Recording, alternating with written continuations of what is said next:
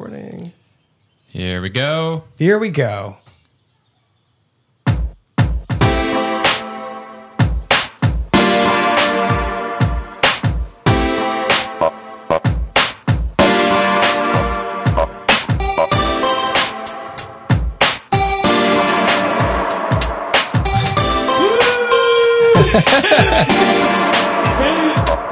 Games Here Cameron. we go. It's a classic. This song's a classic.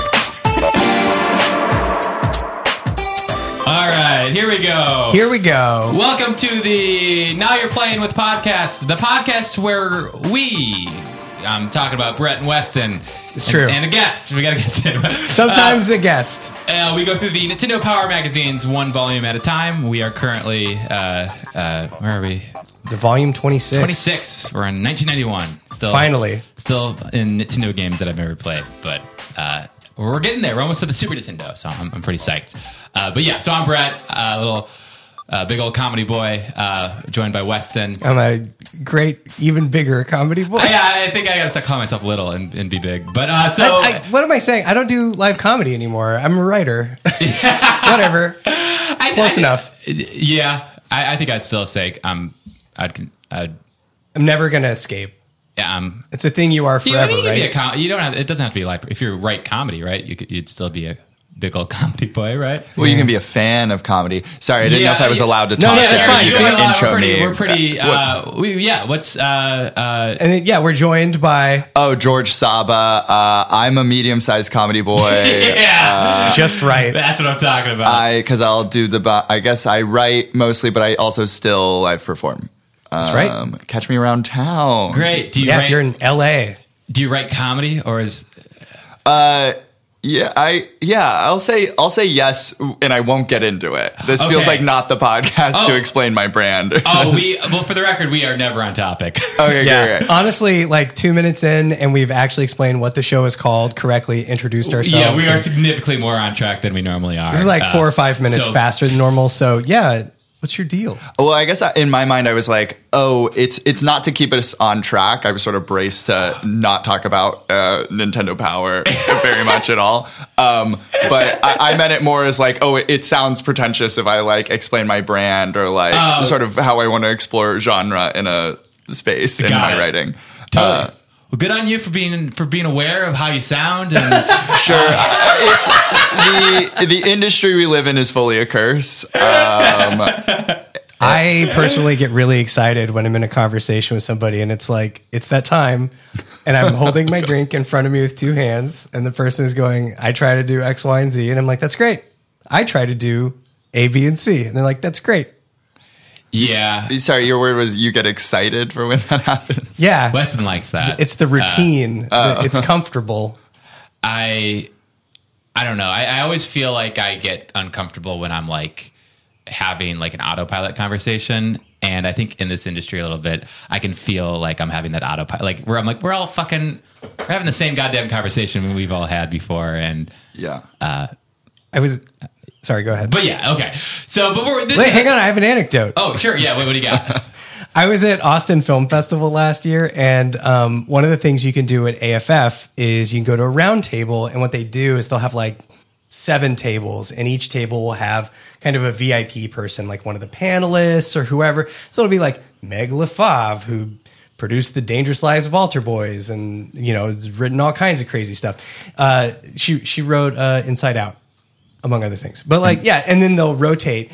And I remember. I was sitting at one of the tables because there was a couple of people in the the event that I wanted to meet, and this writer dude, uh, this kind of big, kind of awkward writer guy, sits down near me, and uh, the the next VIP that sits down is like, "Let's just go. Let's. This is gonna be really laid back. I I just want to go around the table. Tell me who you are. Tell me why you're here. Like what you what you're out to get from this." And everybody's going around, and I I kind of said you know, it got to me. I'm like, I'm Weston. I wrote, you know, co-wrote this pilot with a friend of mine. It's about X. And uh, the, big guy just goes, Ugh, I want to read it. Uh, That's kind of flattering. Like, it's, it's this begrudging, like, okay, fine, I'm interested. piqued my curiosity. It's it's funny. I like I have a memory I cite is like the opposite thing of I um like it, at the start of the pandemic I was making jam and selling it over Instagram. I was Okay. still working. I didn't know that. That's awesome. Yeah, well, I uh, I guess I can plug myself. I do a restaurant pop up in Los Angeles called Virginia Moss. Um, the next one is May fifteenth. I don't know when this will come out, but uh, micro plug. But all this to say, I like cook and do a lot of food stuff on top of like the entertainment industry bullshit. Um, and I remember my girlfriend at the time when she would like talk about me to people, she was more excited to say that I made jams for a living than to say I was like a development executive or whatever I was at the time. Because it's just it's so shameful, I think, to say your industry or like to talk about it, at least here. I uh, I for sure, and I I think it for me it's like I'm insecure about it, so I'll, I'll like I'll not bring it up ever. Right. Uh, and I think I think that's for me out of insecurity and like uh, besides like especially Oh, me yeah. from the Midwest, like it was. Uh, Cause like I don't know, I feel like I'm a pretty like grounded and rational person, but like I think I got, Mm. I always got. Or maybe would you disagree? No, I'm just teasing. Where in the Midwest are you from? You're fairly rational. Yeah. Uh, Illinois? Surprisingly so. Where in Illinois? uh, Roscoe. So it's like it's kind of on the Wisconsin and Illinois border, uh, Okay. a little north of Chicago. But I don't know. I just feel like I felt the wrath of like uh, Midwestern dads rolling their eyes when I said I care about this stuff. So, and I, I think I'm still a little hurt from that. It's funny. I Should open a tractor factory. Y- yeah, it's just like I don't know, and I, I'm sure a lot of it is me even projecting on them. But I, I do- like I do think that was some responses and. I uh, I- I'm from the Midwest. Also, I'm from Cincinnati, Ohio. Oh, cool. Um, and it's interesting because I feel like again, and not I feel like I'm constantly like negating both your experiences. Like I'm having the opposite world, uh, but it's like I found that there they're more interested in it. I think to a degree. Like To- I yeah. can't get too niche and specific. I always go like more vague and like the peak of curiosity because they just want to hear about celebrity gossip. Oh yes, yes, Um, Yeah. But all this to say, like I, I think they're charmed by someone who isn't uh, starting a tractor factory or working at the old mill. totally. And And again, the, I the think I'm prob- novelty of it. Yeah. uh, I'm probably projecting on that stuff. I actually think because like I same even with my friends, I'm like, oh, they fucking think I'm stupid, and uh, they, they're constantly very supportive, and I'm like, oh, okay, yeah, like I, I, I was, I, I do think it's an internal thing for me.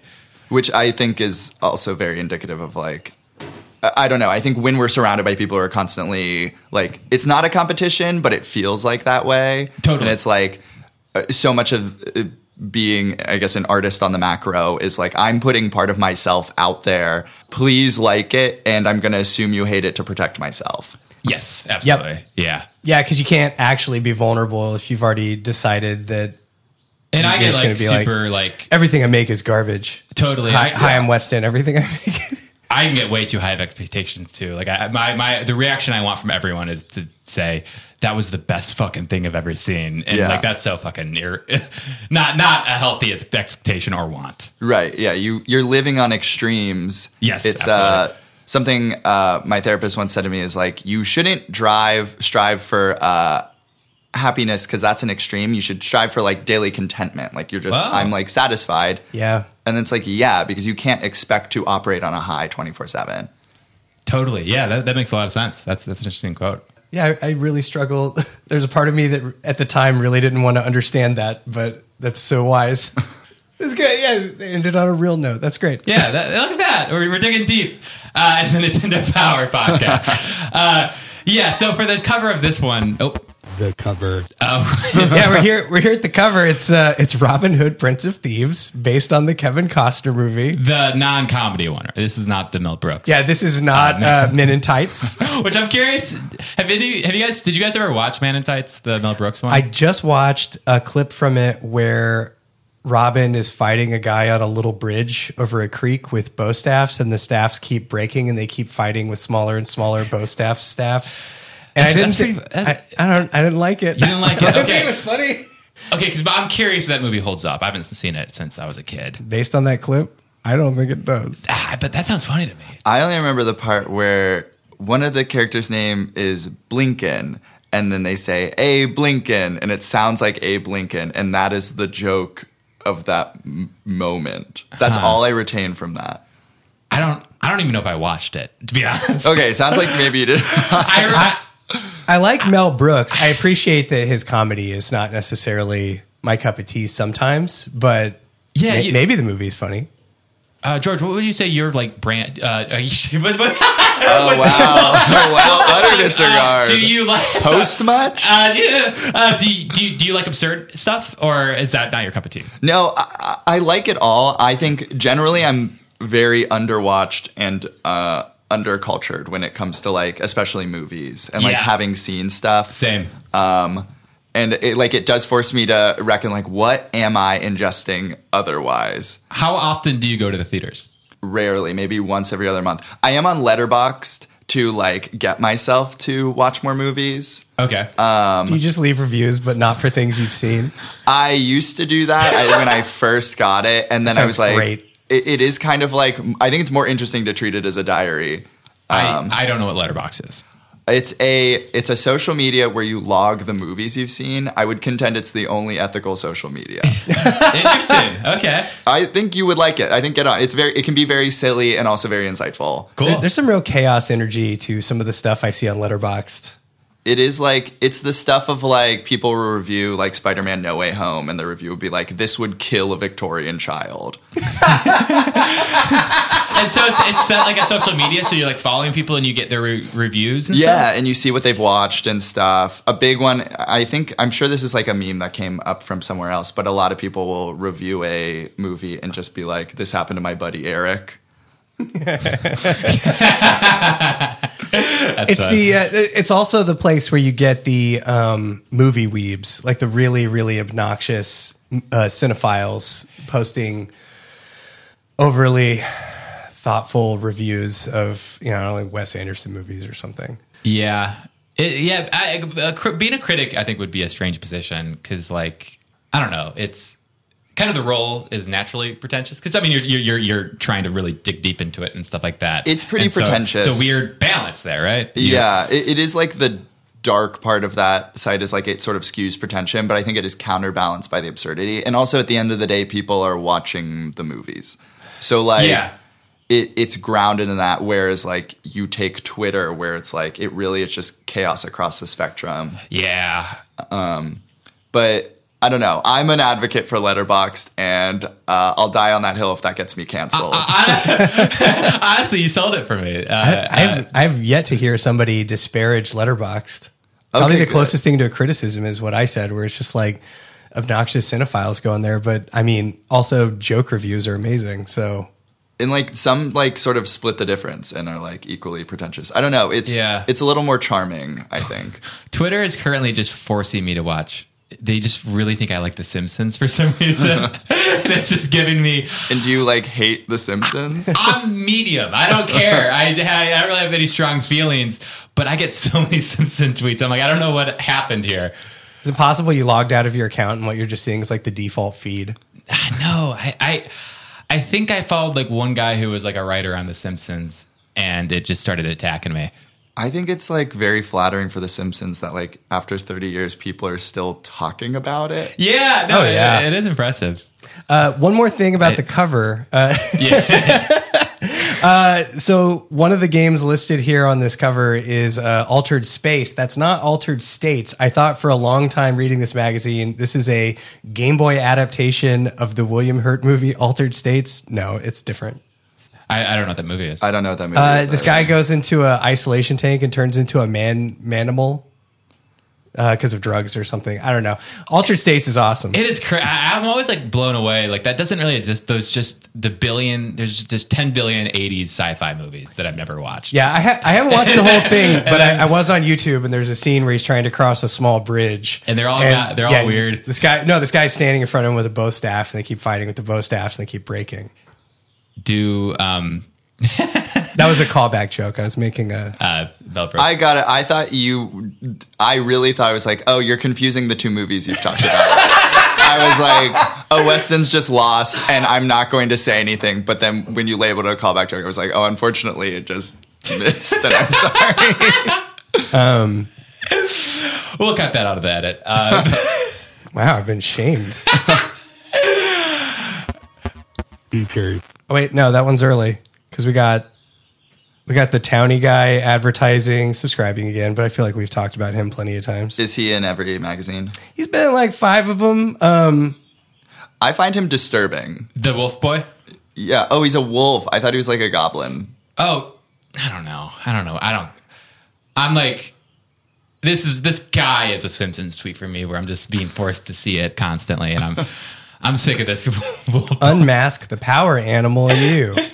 yeah, I guess maybe it is a. Bee. I guess they don't specify wolf. I, I think that's just what we've called it.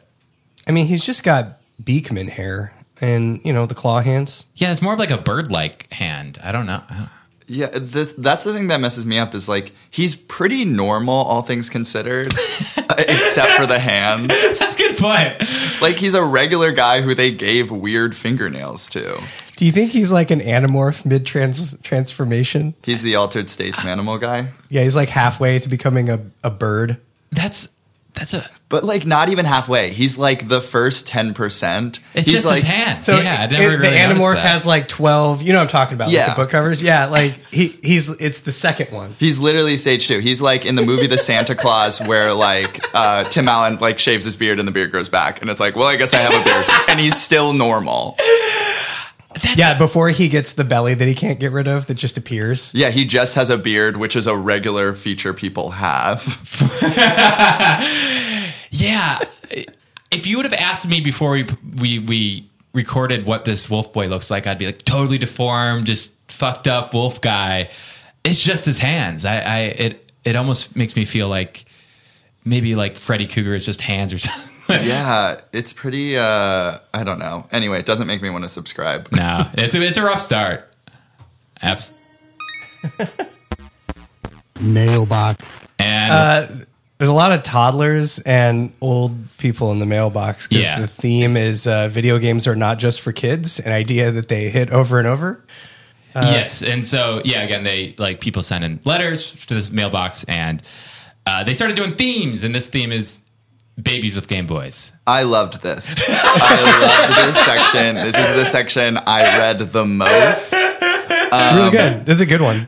It's uh I, I don't know. I kind of had no notes for it. I like really You was just- like I was sending people screenshots. I was like, this is a good magazine. It's a great start. Yeah. Well, was there any baby that really stood out for you? Yeah, do or- you have a favorite child? Um actually the thing I took to them well, I loved the grandparents. I thought the babies Ah. are like, well that's just a baby holding a thing. They don't act like I thought that was the person who wrote the letter lying. Yeah, Um, it was just kind of being cute. The thing I liked was um, the soldier who like lost their Game Boy in Operation Desert Storm. Yeah. and so they got a Game Boy as a quote Desert Storm courtesy.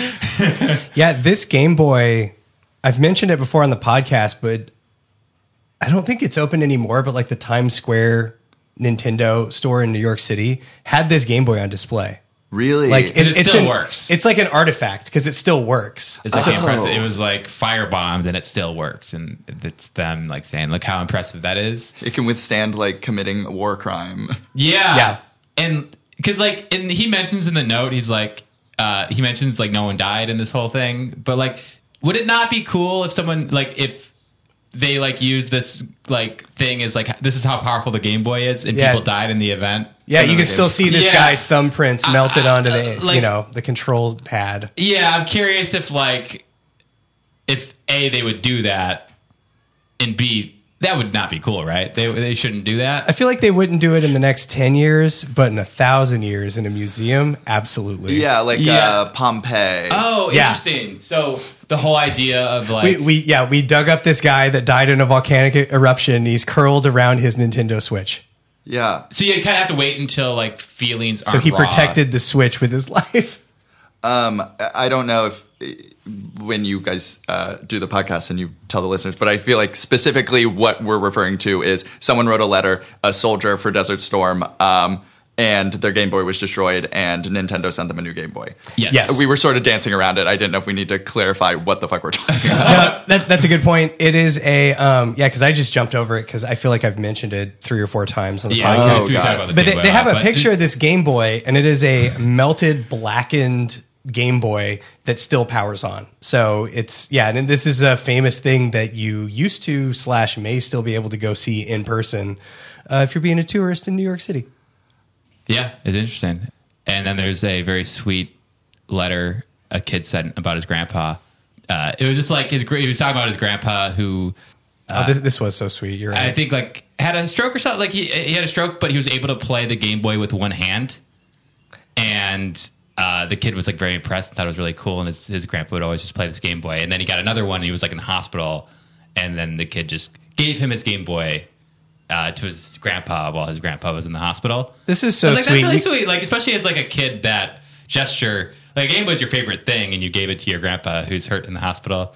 I, I kind of teared up. I, I, it's it was really sweet. endearing because it's like how it is i think one of the hardest things to do is like gifting up like if you gift like to your parents or to a grandparent 'cause it's like Mm-hmm. Yeah. at the end of the day what are they going to appreciate Yeah. that they like will not just get themselves and it is Right. i think like oh that's a true sacrifice especially for a child Totally, yeah, like that. I think the meaningful thing for that, I'm sure if I could picture it, and you know, I don't know these people at all. Maybe the grandpa was like, "Ah, I, I don't care about this kid, but like, but uh, I'm sure like the idea was like, oh, that's so. This kid gave me his favorite thing, Yeah. to try to cheer me up. That is that is a very nice. yeah, yeah. You get such a burst of like how much this kid cares about his grandpa. It's really sweet. do you guys ever look up because they for whatever reason put first and last name and where they're from Yeah. Uh, do you ever look them up I actually uh, had one person that was um, from my hometown, Oh. and I was like, any chance that I have like a mutual friend with this person? from Uh, the year 1990 Yeah, like I, I'm like, I, is there any way I could like find some sort of like connection there? And absolutely not. But uh, that was it. Um, I think you absolutely. I don't know. I feel like I could just as easily put in David P. Kerr, Rockville, Maryland, and like he's okay. The baby is a baby in the ni- in 1990, so that would make them 32, Yeah, 31, Yeah. depending on when their birthday is. Um, I could easily find David P. Kerr, right? This like who would now be, I don't know, cresting 60 probably. I think so. Well, I mean, the tough thing is, uh, Why are you trying to find David? That was just the first name I saw. Realistically, okay. I should be trying to find James F. DeLong, who gave the Game You know- Boy to his uh, alien grandfather. His poor, his poor G-Pot. I mean, if he was 67 back then, um, what we're gonna find is an obituary. It's gonna be really sad. Yeah. over the grandpa. But Yeah. maybe that's life. Uh, or I think Thank I, you, Brett. Yes, it's I would true. be more disturbed if the grandfather was still alive. I think. That that would be. Um, He's 98. he's like he's like in like a sci-fi like tube. yeah, he's in altered states. Yeah, he's They're in altered becoming states. An animal. He's becoming a exactly. Uh, to, to finish out, I don't know if you guys had anything else you wanted to call out, but uh, I wanted to point out that Nintendo is very grateful that we all narked on the uh, off-brand game cartridges that were running around. Yeah, they, yeah. There's a creepy thing they did a while ago where they like posted a picture of Mario and was like, "Hey kids, you should narc on like um on like These counterfeit- off-brand Christian Nintendo tapes. Uh, yeah counterfeit things and send it to us and like let us know." And like it was the creepiest, just like Nintendo. Mario, you don't make Mario cry. yeah, yeah. It was why just Nintendo's like they. It's it's crazy because they have power over kids. Like they're con- they they have like power here and they can like kind of This is like a, Power. a, a fifth column. what kids do, and they are kind of like they're like capitalizing on like we can get kids to do shit for us. Yeah. and it's weird. I liked in the little thank you note that it does end with uh, Mario says grazie. Who Mario, who is from Brooklyn, wouldn't he be like crazy? He's like barely. He's so barely Italian. The etymology behind Mario is uh, complicated and inconvenient. The- Because they, I don't know, I don't know how deep. I'm sure you guys are deeper canon than I am, but he's canonically like not a person. Like he walks alongside people, Oh, and I'm- he's like much smaller. are you talking about the Mario Odyssey thing with the new Odyssey game? Like he goes to like a city and it's full of like normal looking people, and Mario yeah, he's like Yeah. half as does not tall as them. Yeah. Yeah. look like them. Like canonically, he's he's like humanoid, but he's not a person. Yeah, it's pretty wild. I um But he's from Brooklyn and he's 27. yeah well, he's 27. Yes, that's the think- official. he- He's canonically 27 now. the weird thing is I think like since Mario's so big, like they started making like cartoons and movies and stuff. So that's the, like in all those things, I feel like built out lore. Yeah. and all these like side games where I feel like the other side is the actual Mario games don't give a fuck about that, and Yeah. so it's like a weird, like two worlds kind of conflicting. At at least the way I, I view it. Yeah, it's a cognitive dissonance because like I don't know, I guess you see him surrounded by like Goombas and Koopa Troopas. You're Yeah. like, yeah, this is obviously my stasis, and then you're taken out of it. Um, I am now tripping over how he's 27. Yeah. Which it like I am younger than Mario, but I am not that much younger than Mario. Yeah, yeah. Like Mario should be old. He does a lot. Canonically, all of the adventures Mario has had have occurred in like 18 months. Yeah, I think I think as soon as we see Chris Pratt be Mario, I think it's all going to tie together. Yeah, it's all going to make sense then when they finally show footage from the Mario movie they just delayed for another year. It's not live action, right? No, it's it's Yeah, I it's, mean, it's going to be animated, right? Okay. I it better be animated. I, that would be crazy if it wasn't. Not animated. only is it live action, That'd be but for fucking some nuts. reason James Marston is in it also. Same as the Son- the Snetic movies. yeah. It, was- He's he both talks Mario down and to them. Sonic's boyfriends. or or you know the uh, a fun back to the dissonance is Mario's the only like animate he's he's he looks like animated Mario but everyone else is people. yeah, it's like, one- Detective Pikachu, where it's like, yeah, it's just Mario is CG and everyone else is I- I- live action. That would be better than all live action actually for me. I want them to do a soft reboot of the crazy Dennis Hopper live action Mario Brothers movie with Bob Hoskins and John Leguizamo, where to throw fireballs, they just have bazookas that shoot fireballs. From the Mario Bros. Is that how the Mario Bros. movie went? Oh yeah, have you? Yeah, I have seen it. Okay, I, Hmm. I forgot. Have you ever I- seen I it? have not seen it. It's one. It's, it's one of the best bad movies in my opinion. in like because I'm not a big like I like I don't have the patience to sit through like a bad like I didn't like I didn't enjoy watching Cats or whatever. Or like, Okay, have you like you wouldn't want to watch The Room? I yeah I don't enjoy watching The Room. Okay, then I wouldn't watch it. Okay. What do you think about the? what do you think about like the 2017 Power Rangers movie? I haven't seen it. What's your? Do you have like an aversion to like? uh Do you feel weird or gross laughing at cringe stuff, or is it just you're bored and it's not worth it? Yeah, I think it's the latter. I think it's I'm bored and I'm not worth it. And a lot of those movies are well over two hours. Yeah, and it's honestly. like the joy because I, I think especially with something like The Room, where it's like it's well tread territory. People ha- are laughing already at the things, and it's like Yeah, okay, you're just like wait, you're treating this like it's a good movie, and it's like incoherent to me. Like I gain no value.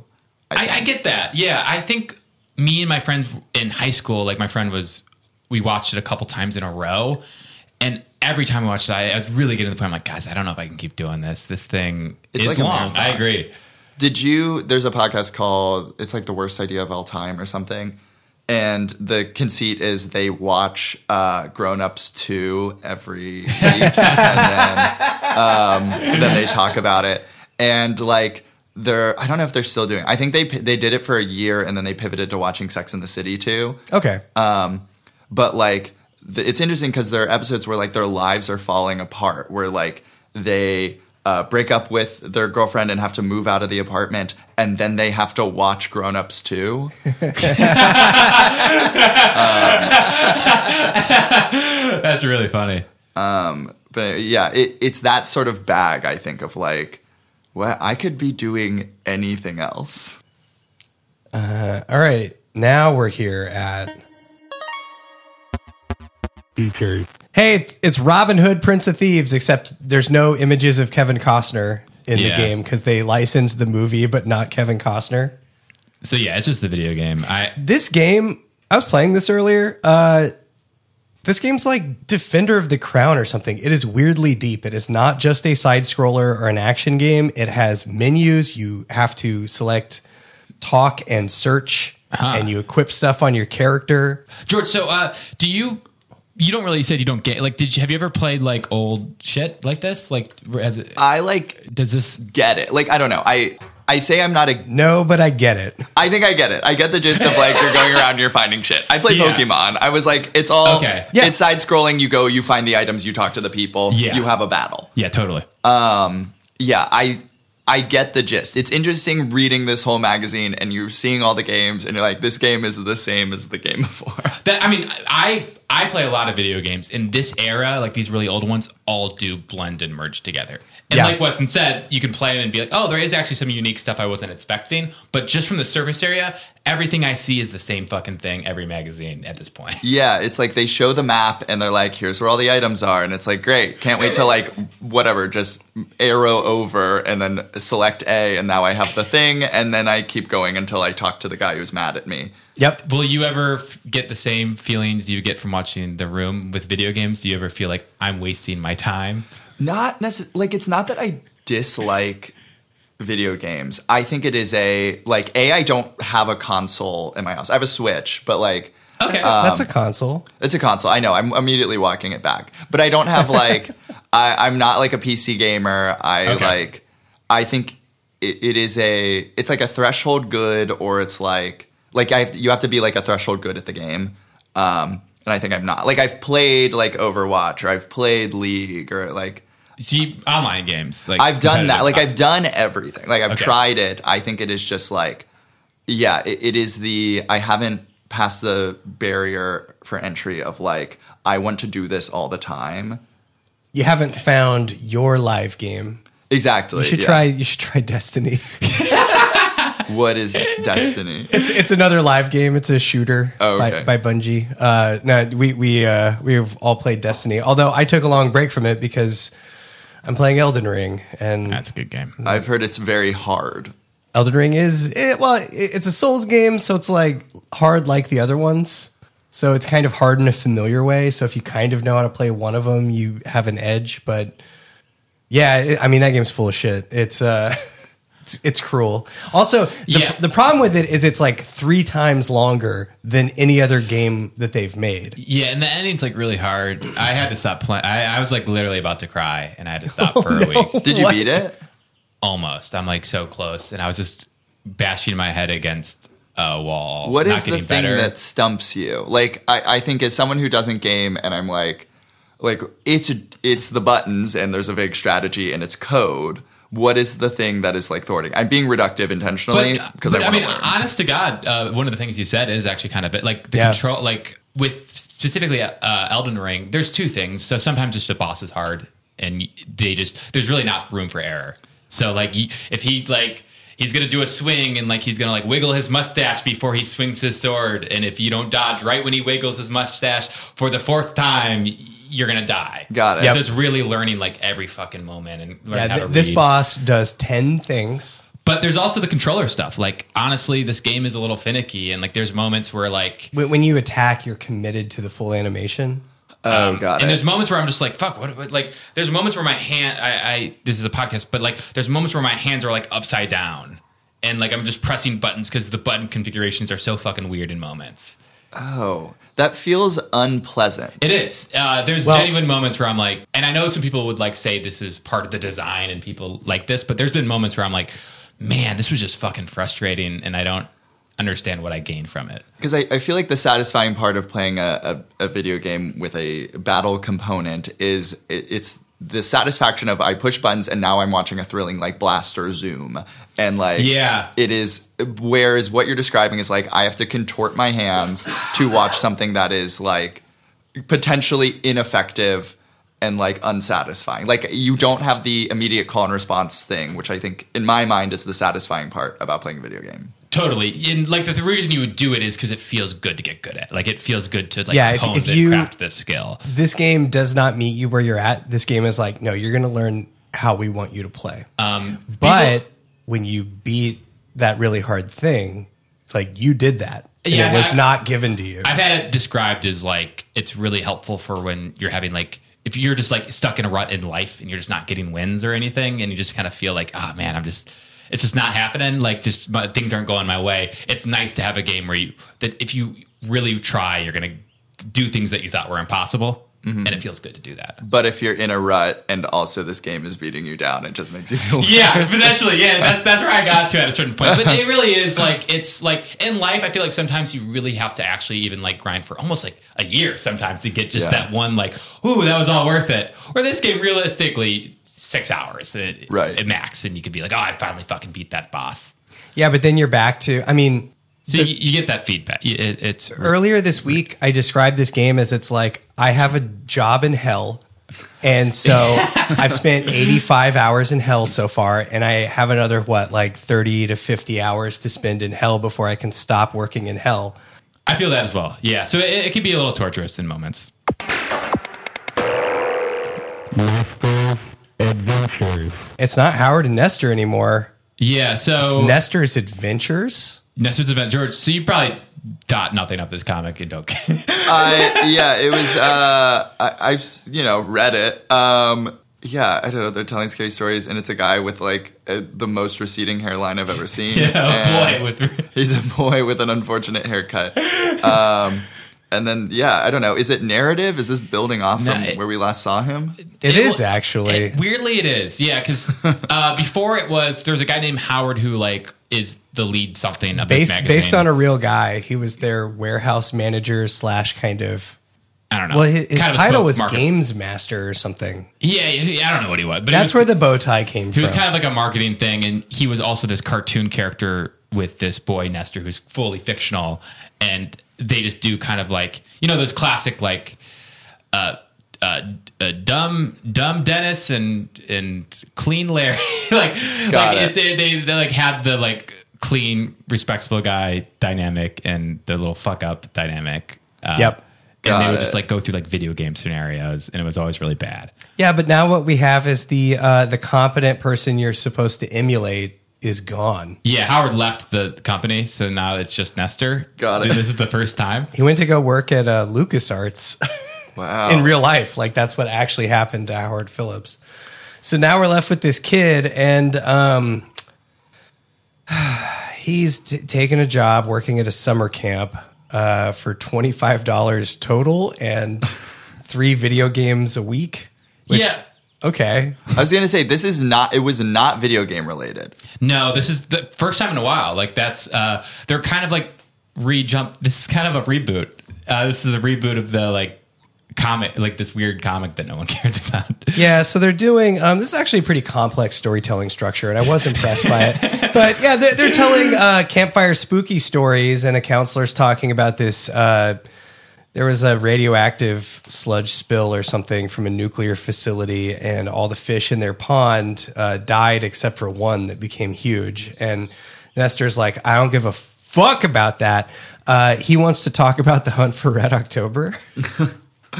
Uh, which you know, th- so he tells a tale, uh, you know, about the video game The Hunt for Red October, and uh, that's kind of all there is to the comic. Unfortunately. Yeah, it's, I kind mean, of- I, it, every kid at this little camp fucking hates this kid. Uh, And he works there. He's an employee. He's he- not. he's a camp counselor, which I, I think he is. He's like 27. He just needs to shave. His Yeah. yeah. he's the same age as Mario. yeah, he's the same age. They're all 27. and he, and like also like Mar. I mean, I know he is human because he looks like the other humans, but I wouldn't consider him human personally. He's like I don't know. He's weird. Uh, So in, in the Nestor's Adventures movie, he would be CG, and all the other I characters think- here I would be think live so, action. Yeah, I think that's Yeah. what that's what my t- that's what my choice would be. So the, the kids are really down with his tale, I think, because they don't realize he's telling a story of him playing a video game as if it were real. And uh, he's talking about how he beat the Russians by hiding under an iceberg. And uh, the other camp counselor is like patting him on the shoulder condescendingly. He's like, I guess you're pretty brave, which I thought was really funny and passive aggressive. I don't know. I like um because you don't really know the the backstory, I guess, of like the Howard and Nestor. It's like they had a- it was honest to God, they had just a very toxic dynamic between the two of them. Really abusive. How do they know each other canonically? They don't really explain. It's just it, it really felt like a just bad toxic relationship he couldn't get out of. Like he it. Uh, Howard was really abusive and controlling. How did and the- Nestor was really like? Chaotic How did the and- killer in the movie Seven pick his victims? Like he just was like, you, Oh. you, you're a sloth It's like in the it's the strangers where they're like, "Why did you do this to us?" And because you were home. because you were home. Yeah, Yeah, and it really yeah, it kind of like somewhere Nestor's parents are like, our poor baby boy just disappeared that one day five years ago. Well, I, I get why, like, because everyone hates this kid, so I get how like a a, a evil person like Howard could go, see this kid and be like, I can control that kid. Like, No one I can control. I can He's control- groom. Howard is A little grooming bit. Nestor. Yeah, that's that's the He vibe I was. got. Oh yeah. Uh, Among and- other things. And uh, I, I I understand why Nestor would be primed for the pickings on that because you know no one loves him, and so I feel like that that is that's candy for for, for the old Howard master. So so disturbing. a- after after they're all impressed by his hunt for Red October story, uh, they're like, "Hey, you should go swim in the pond with the mutant fish." And Nestor's like, "I don't think that's a good idea." Which, for once, I agree with him. That sounds bad. I Yeah. wouldn't want to do that. But then, like the big punchline, I admit this is a really clever callback because they were talking about whether the fish was real earlier. Uh, he is real, but he's tired of eating campers. He doesn't want to eat anymore. Here's what I'll say about the like the final frame. Um, it is. I think it's drawn poorly, and the Yeah. scale of the fish throws it off. Where in the like forced perspective, the fish looks normal sized. Yes, because we're really close to the fish, but judging by how big the kids uh, behind him up on the dock are, that that fish is probably only about a foot long. That's a really good. I I is it, that's fish supposed to be big. Was that was that I, implied? I think that's the intention because it's nuclear. Like the only thing that suggests it's a radioactive fish is the colors are a little freaky. It's green and pink, and it's uh, capable of sentient thought, uh, Yes. as evidenced by how it's thinking it doesn't want to see. All right. the fish is also thinking that he was eating kids, right? He said he's full. Yeah, humans yeah. for breakfast, humans for So he's lunch, gotta be- no he ha- more. He has to be big, right? If he's eating Yeah, that like it's the assumption. It's the Y- assumption yeah. within the context of the story, but within the fi- like the frame image, the fish looks regular. Yeah, you're I'm not right. going to be a cop about it, but like You're right. No, it's I- just bad. I didn't clock it as like a big fish, but it is. All right, I got a better ending for this comic. I want to pitch it. Let me Okay. see what you guys think. So, just remove that entire last row of panels where he's where Nestor's waffling and the fish is tired of eating humans. Everyone's egging Nestor on to go into the pond with the fish. First panel, Nestor jumps into the pond. Second panel, there's just him alone in the pond. Third panel, the fish has surfaced next to him. He goes, "Hey, Nestor," and Nestor says, "Hey, fish," and that's the end of the comic. Okay, yeah, that's better. yeah, that's, that's better. What if? Should Uh, have hired me to write, to write the comic. You should uh, revamp it. I think the IP, I imagine, is free.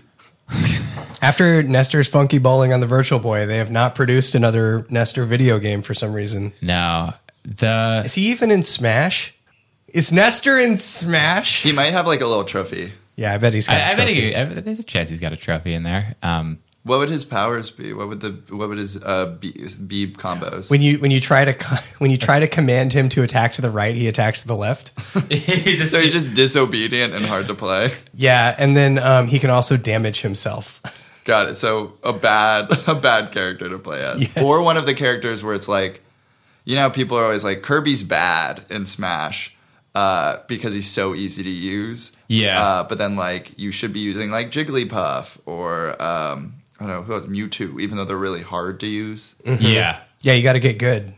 The, he's like a challenge. So you It's think he'd like- be like a challenge character? Don't don't Yeah. use like uh, Caitlyn. Don't use the easy league champions. You got to go.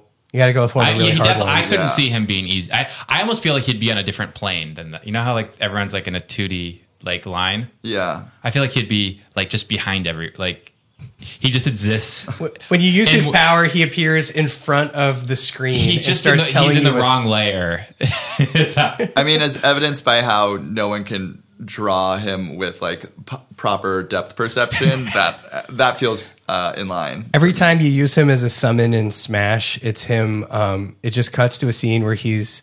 It's like the bathroom from Silent Hill 2. So he's in a public bathroom, looking at the mirror, looking at his receding hairline. He's like, "I should just shave."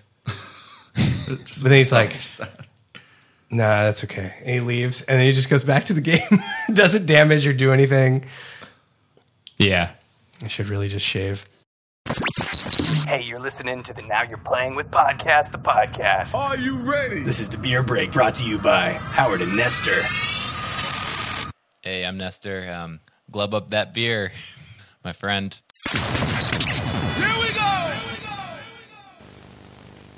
The challenge is ice hockey. The power is Nintendo. It's as slick as ice, as fast as fury. Throw in your shoulder, dig in your blade, blast it in, or be blown away. Ice hockey only from Nintendo. All right, let's get back to the guys. Rockin' cats. Here we go. I uh, I thought this was a fake video game. I thought like they occasionally threw in like a Like a fake thing. April Fool's kind of. It really it doesn't look real, does it? I think that, that brought something up. It doesn't look real. This is a it's a cartoon game and the aesthetic is very like 1920s 30s. Is this a real uh, cartoon? Does anyone know that? Is there- Uh no, it's just based on, you know, Looney Tunes and stuff like that. Yeah. You you have like anthropomorphic cat boy who likes anthropomorphic cat girl and there's a bulldog in a double-breasted suit who's chasing him, I guess. Uh played this earlier. It's not good. I it seems like a- as far as you know to what we were saying earlier about how all these video games are the same. It does feel like all the video games are the same, but um, it is. I do like uh, there's like a canon of romance about it. Um, no, it's it's certainly not very progressive, but it really is. The girl cat is like, uh, will Willie and I ever get any privacy? Um, Oh, and she sort of yearns on this little date, but then the uh, I don't know, they all have their little thought bubbles, and the bulldog is just thinking bang. Yeah, this is. Is, is he kinda holding fun, I a guess. gun I- under the tray of drinks that he, he's bringing him martinis? By the way, yeah, does he- notice the gun. yeah, I think he's got a gun. Uh, yeah, he's just going to pointing shoot the them with cat. a gun. But it, it also on the right side, you see the cat shooting the gun. There's like a yeah little animation. And the gun just shoots a fist.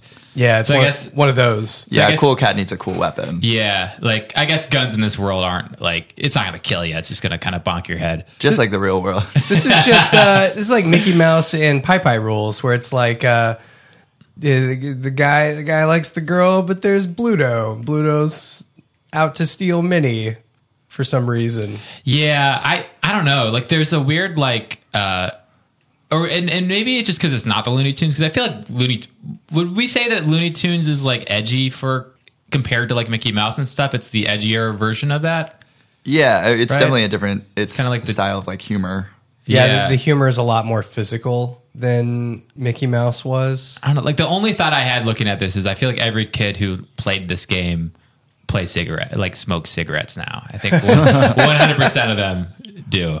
I think this section is like uh, uh, this is how I feel about broadly all these video game sections. Is they're they go so much longer than I think.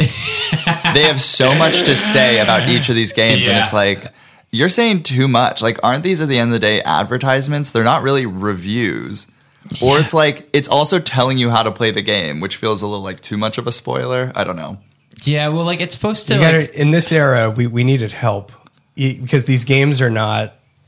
They didn't really have kind of the modern tutorial systems or where games are designed in a way that there's like ludic education where it's like you know people weren't doing the thing with Mario like even the first Super Mario Brothers was revolutionary because it's like oh I see a thing can I jump up and hit it but they it's timed so that you stomp on the goomba at the same time so it's like teaching you to play the game by actions that you're just taking uh, games didn't really do that very much That's kind of interesting. I, I- like it is, I think, by virtue of coming up in such a screen in your face era, like you are as a baby, like intuitively knowing what like to do on a screen with the buttons. Yeah, Yeah. They, they're relying on the fact that you played better games to know how to play the one that they're making. Yeah, and there's Wait. even. Have you ever heard of like the whole like, the you know how like Minecraft didn't- uh, Minecraft got bought for like a ton of money by Microsoft. Yeah. Mm-hmm. and the reason they the reason why that's so powerful is every kid knows how to play Minecraft, and so you can use that to teach them new things since you can assume they know how to play that game. is what Oh, that's I've like interesting. heard is like so like if they're trying to like sell like a new VR product, their first app could be like Minecraft, and then people will immediately be like, "Oh, I know how to do this," because every kid, like half their brain is Minecraft. That's it's so crazy that that's the case because it, it is also like yeah, kids as a result of Minecraft now know how to like code and stuff. Yeah, totally. and it's like I can't code for my life. I've actively tried to learn, and it is it's so foreign to me. Oh, you just don't. Yeah, I've like tried. I think it is. Um, I don't like that it's so hard to tell where you went wrong, or it's not I even know, like yeah. you do something and you get half a result. It's like if you make any wrong thing, you're done. uh, yeah, because I'm learning how to code right now, and like, um, it is. I, I, I actually really like. I like. I like kind of like. lo- I like puzzles and stuff. So I think there's an aspect to it that I really like. But man, the every single time it's like I spelled another word wrong. I forgot I gotta get like it's Yeah. all the solution. Sometimes it's fun and it feels like I did a puzzle. Mostly typos. What uh, language do you use? Uh, I'm just doing JavaScript Okay. at the moment. It's my first language. What, what did you do when you were? I tried Python. I heard that was the easiest. I heard that's like a good entry point. Yeah. um, but it was still too hard. Uh, and by too hard, I, I probably gave it a good hour of like, let Yeah. me make this work. And I wasn't immediately gratified. And so I stopped. Yeah, I, what I've been noticing is it's been like I'll hit phases of like a couple days in a row because I'm trying to do like six eight hour days of learning. Yeah. because I got the time. Uh, That's like and- school. That's like, a, Yeah. Uh, that's a day. Six, eight hours is a lot. yeah. So it, and uh, it'll be like two three days of just like this isn't this sucks. This isn't fun. Then I get two three days where I'm like this is really fun. This is the greatest. So it's kind of ebbs Hmm. and flows from I'm having a blast to because it just you have moments where you're like there's so many barriers of entry there. Yeah. I don't know. And it's so necessary. Like it's where like I know I need to learn it in the way that I need to learn Mandarin. And instead I'm like learning Italian, which is a language nobody cares about. Why, why do you need to learn Mandarin? well, I like people just say you gotta learn Mandarin. It's like every, we're all gonna be speaking Chinese. Oh yeah, yeah, yeah. Okay, so uh, I mean, do you feel like there's actually like if you knew how to code? Because like I'm just trying to get a job that I like that balances well with being able to do side comedy stuff. Yeah. is really what I'm trying to do. And I and I and I like math, so I figure it's a good match. But uh, do you feel like you feel like you might you could use it on a day to day basis, even if it wasn't your job? I think yeah, I- I think if I knew like JavaScript or HTML, I'd be making websites left and right. I'd Totally, always- yeah. I'd be like, and this is a website just for me. It's I- fun, yeah. Um, but because or like I don't know, I need to learn how to do the thing where I get rid of the paywall on articles. Uh. Oh yeah, that's worth learning to code for. yeah, That's I think I might learn just that. Um, Totally, yeah. Not that I don't like supporting publications, but I do think sometimes problematically putting information behind a paywall uh, affects like the ability for people to educate themselves. Yeah. Where it's like totally, yeah. I, I agree with Um, that.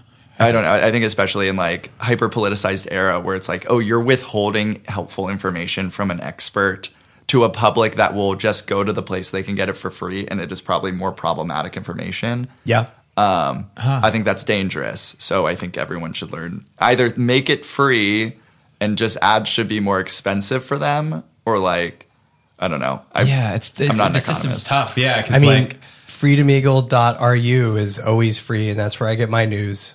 And I've I get that vibe from you that you get all your news. From I also like because like especially currently I'm I don't have a lot of money currently, so I feel like I do a lot of like back checklist of like all right, here's all the things like I'll illegally watch a movie or uh, download a video game. Like, okay, I'll buy that game when I have mo- like it's a checklist of I'll I'll pay back this later. yeah. Oh, And- that's kind of kind. And so like um I feel like if the, if I used a website a lot and I did like cancel that subscription whatever and I was able to get through that, I I could then wh- if I ever do have money, I could like donate to them or something like that.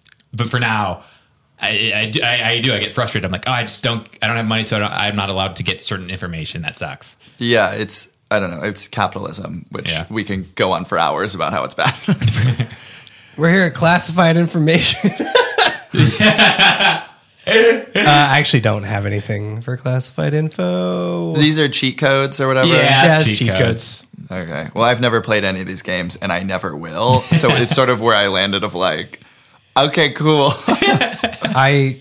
It's a little behind the curtain, but I also don't have anything for Little Mermaid or Bill and Ted. Do you guys? Uh, Bill and Ted looks like a real bad game. No, I've got. I've been uh, when it comes I've been trying to like get a metric for what the power meter is. It's For ga- like- game ratings, baby. which I inferred, but I think it is like uh, wha- it's out of five. Each little thing is out of five. Yeah. And what's Yeah. a good? What was a game they would have called good? Uh, those will hit like somewhere in the fours for the different metrics. What is like an example of a game that they uh, like people Uh, love? Mega Man Three, Mar- yeah, Super Mario Brothers Three. Okay. seems like all the threes is when they get it figured out. But yeah, I I don't really pay attention to it to be honest. Like because like they get pretty shitty games. Like it seems like I also don't trust. I mean, this is an advertisement. I don't know if I really trust the integrity of the power meter. If I'm being honest, They they claimed in another issue that these are kind of And I could be people wrong. around Nintendo of America evaluating the games. So it does feel like I mean they they didn't pull any punches with Bill and Ted. They gave that game bad ratings. Play Control 2.2. That's one of the lowest I think they've given a game. Yeah, they they gave Little Mermaid pretty high, all things considered. It's all like just short of four. It's like a B plus game. Mm-hmm. So that that one is a that's one of the Capcom NES Disney games where there was this run of Disney games in the late 80s and early 90s that were unusually good because Capcom made them. We talked about that. It's DuckTales Yeah, I didn't know and that this- Rescue Rangers and I'm, I'm I'm just interested if because like this whole thing, the whole magazine is just kind of it's made by Nintendo. It's lo- like you have like I immediately assume it's all there's no integrity there. It's like oh they're all try- they're just trying to push marketing and stuff. It's absolute propaganda. yeah, It, it- Yeah. I mean, and to a level, it absolutely is. But like, I do. It is weird that I just uh, automatically assume everything has no integrity. Where there might be moments where someone's like, "Guys, let's really take the like." Let's try to do the power meter. Let's try to actually make it a real thing. And I'm going to just immediately assume it's bullshit. Sure. Yeah, And exactly. So any attempt of integrity is kind of lost on me.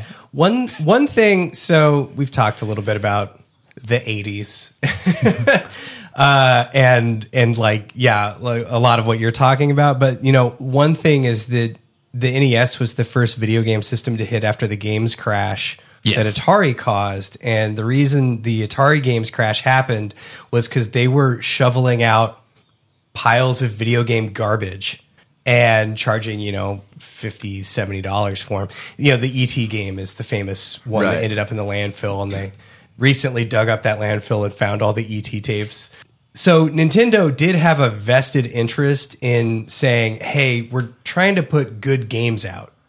That's why you have the seal of quality. That is an interesting flow of like, because like for business, right? Like having actual integrity and building good trust and relationships is good for a long business. But then sometimes companies get excited, just want to be like, let's make a lot of money now, and then they kind of fuck it all up. And that happens with like small studios now when they get like bought. Like that happened to the CD Project Red with The Witcher and Cyberpunk Yeah. a little bit. Yeah. and it's like you can throw you can throw away that trust really easily, and it's like it's weird because the people who bought it probably just don't give a fuck. They probably made their money and they ruined this company, and they're like, "Hey, we made it, so it, it doesn't affect us that much." But uh, uh, it is interesting. I, I am interested in like how integrity is good for long term business, but I guess there are certain people who can benefit off short term, There, there is right?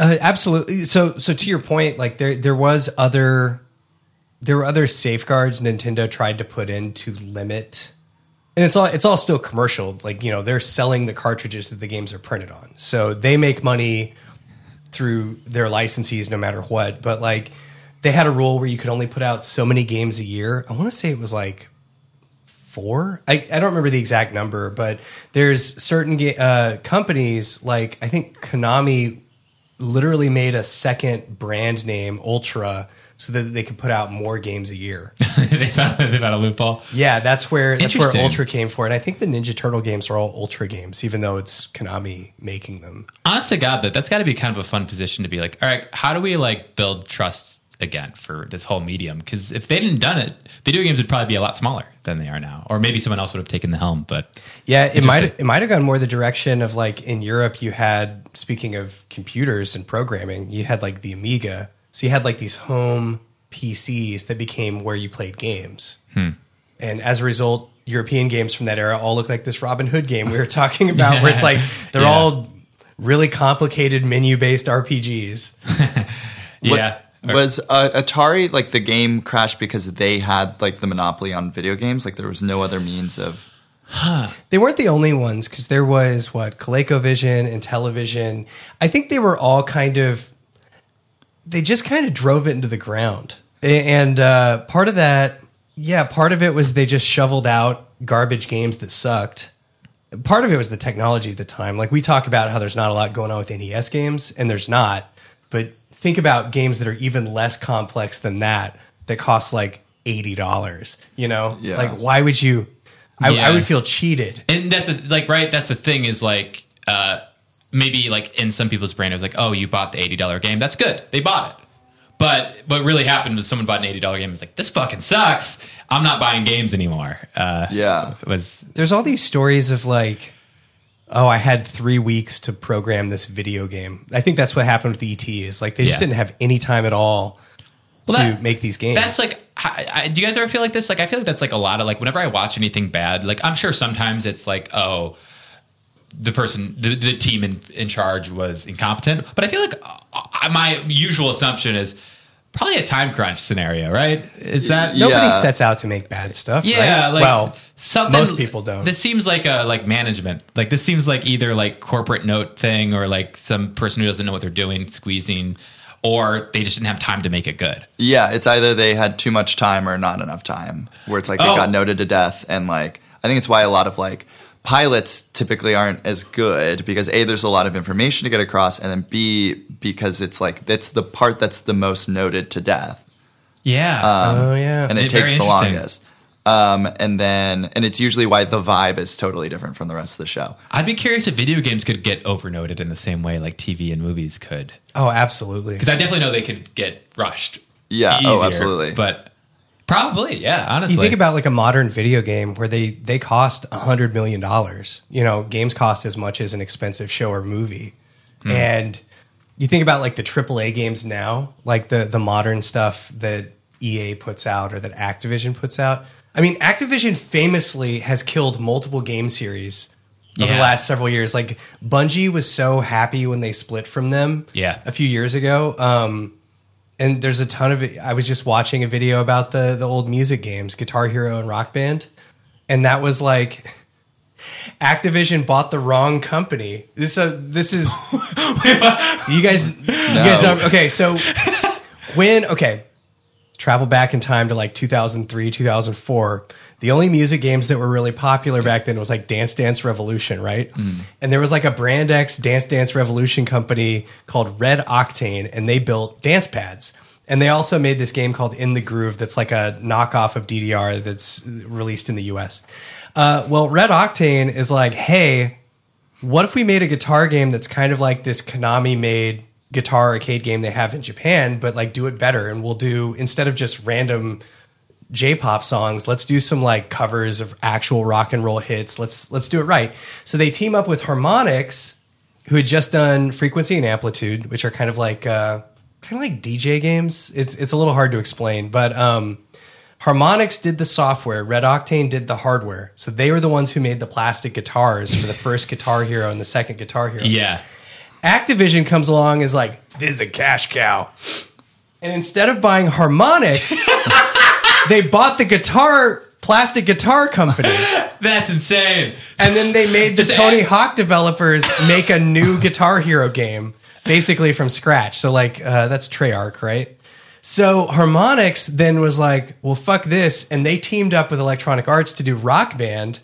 And I don't know if you remember that era, but Rock Band for a long time was the better, more interesting. Yeah, that was Yeah. the hit. That was like the uh that it completely it eclipsed Guitar Hero. Yeah, and right? apparently, like a couple years so later, there was an funny. interview with like Bobby Kotick or whoever. It was like, "Oh yeah, we probably should have bought the other one." Because they only met with one company, and they're like, Yeah. "It's them. We're buying them." That's so funny. I will say I was partial to Guitar Hero over Rock Band. Okay. For uh, two reasons. One, Rock Band, I didn't like the drums. I thought the drums were too loud. Like you could not hear the song and they enough. don't sound like drums. Um, Yeah, And then the guitar, when you're like, you know, the little flipper thing, the um, the Guitar Hero one clicks. Like Yeah. it was like kinetic, and you knew you were strumming down. Where it was too smooth on the Rock Band one, Huh. so like it, you didn't have that sort of like satisfaction. yeah. That first gen Rock Band controller, the, they were not great. They got better. Uh, yeah, no, you're totally right. The clicky, the clicky bar on the uh, the strumming thing was way better in Guitar Hero. Guitar Hero also had a Tool song pack, I the band Tool. Do you ever think, Weston, how you're sometimes a parody of yourself? it's it's uh I grew up in Texas. I know what I am. and I think it's pretty funny sometimes. yeah. I actually slept through these. Hey, let's talk about the technology of the Super Nintendo. Uh thi- this is man, this is speaking of technology stuff. So this is a feature talking about how good the technology in the Super Nintendo is, mode 7 scaling, all how big the sprites are, blah Yeah. blah blah. Is it out yet in the canon? No, we're, we're getting there though. It's out in Japan. Okay. I'm, I'm I'm like really hoping we get there soon because I'm ready for uh to like have more opinions on the games that we we pop up into. What is like the general time? Like when does the like uh N64 come out? Like So that hits what 96. So you got about 5 years from this issue. and that's when they start playing with more 3D games. Yeah, that's that's the intro to 3D. Uh, Yeah, a cuz little bit in Super Nintendo, but it's pretty half baked. Yeah. it's, it's kind of half baked in the Nintendo 64, honestly. But all 3D back then was ha- I mean, Yeah. PlayStation famously couldn't draw polygons correctly. yeah, So they're all like bent and, and blurry and flashing. did you have like any uh, consoles growing up? Yeah, I, I had uh, I had a Nintendo 64. I had an Xbox GameCube. Um, so yeah, like I have played video games. I Okay. think it's just like I'm not. But you haven't really kept up with it. Yeah, I'm not like I'm, and I'm versed in it insofar as I used to work for a company that was like developing a lot of video games into media, Oh, cool. and so I, I like know what's on the market. But as far as physically playing them or like yearning to, like I can sort of, Yeah. uh, I can sort of shit my way through a conversation about it. Definitely. like like this? Uh, like right? Yeah, you're, like right now where it's like you'll start name dropping like companies and people and i'm like i don't know who that is but i i can put a picture in my well actually at the end of the day you're just talking about business acquisitions which i Yeah. i do understand oddly enough i don't understand video games but i understand business out, out So of you're, this You're recording, passionate about business acquisitions. Yeah. I, I now realize we have a lot more in common on the uh, like the business uh, on the business side of things than I thought we did. uh, this is also, and I didn't mention this, but we are at the Centerfold. So one one side of this centerfold is just a bunch of screenshots of upcoming SNES games. I think this is also the first time we've seen Zelda 3: A Link to the Past, uh, which man, I can't wait. What a game. Holy It's- yeah. Uh, smokes. I probably I might dabble back in. I, I also like that it's um, it's just called Zelda Three right now. I I like how uh, everybody hates naming their thing. Yeah. it's like ah, we'll do it. We'll do it at the end. uh, there's also a little square for uh sim city is that like sims is this the first sims Yeah, SimCity was the, Uh, Is it the same developer? Yeah, yeah, Maxis is what gave us SimCity was their first game and then didn't know that's that. where we got Sim Tower and Sim Ant and And then the Sims. They're, uh, yeah, and then The Sims came along what like 99 or something like and that. Spore. Yeah, and s- was that them too? It was. I guess it was. I Yeah, love, I love Spore as a kid. I, never really played SimCity, but I was definitely I love Sim Tower. There's something therapeutic and, and calming about building a skyscraper and charging people rent, business things. And I ev- don't like- every Christmas Santa You Claus love brings you business money. I want to qualify my familiarity with business. I I'm not necessarily pro business. I'm pre- I'm I'm anti capitalism in general. I don't I don't want to be a guy who thinks it's cool to be a landlord. I, I don't want that to be my pigeonhole. hey, uh, soldiers can be anti-war. You know what I'm saying? Yeah, I guess I I am part of the system. I certainly make transactions. Yep. Uh, hey, the back of this centerfold is a terrible illustration of Samus from Metroid. It is a pretty. It looks uh, it- like a. ki- It looks like a child is in that. It looks like it looks like a bad Halloween costume. it's all wrong. They they seem to have drawn the the cot her suit so that it, she has really weird shaped breasts, which is not that's not a Metroid thing. That's not a Samus thing. Like If there's one thing I've sort of learned from this magazine, it is that they don't understand proportions or art. like the drawings are bad. They are honestly, and I I do wonder if like it was harder to do like computer graphic stuff back then, so it was harder to like I don't know like. I, I don't this know. is the era of like for the first time ever in history, gradients are easy to do on a computer, and you can just tell. they just loved putting gradients everywhere. yeah. Uh, yeah, I, like I don't know if it's a technology thing or if it's like an incompetency. Do, do you feel like you have an opinion on Uh, that? I think it's an incompetency thing because I think there have been publications in the past where they draw things right, like regardless of technology. It's like it's not hard to draw the character you own the image for well. Yeah, but more like uh, like if you go if you go to 19, like nineteen or like early two thousands, CGI looks really bad, but now it looks good, right? But also, you Oh, man. can But But still that's do, a technology thing, I think. I think this, where it's print media, the o- one The- of the there's no oldest excuse. forms of media. There's no excuse, Yeah, you should draw a thing good and copy it. I think that's that's a fair criticism to level at Nintendo Power many times over because th- this magazine was so popular. Like we're talking hu one of the biggest circulations in the country at the time, and this is just like how in the world do Yeah. you not have better? How are you not spending more money on this? Yeah. It's interesting. People like, are paying you to get their advertisements. All their money's going to Nestor. Nestor's skimming off the top.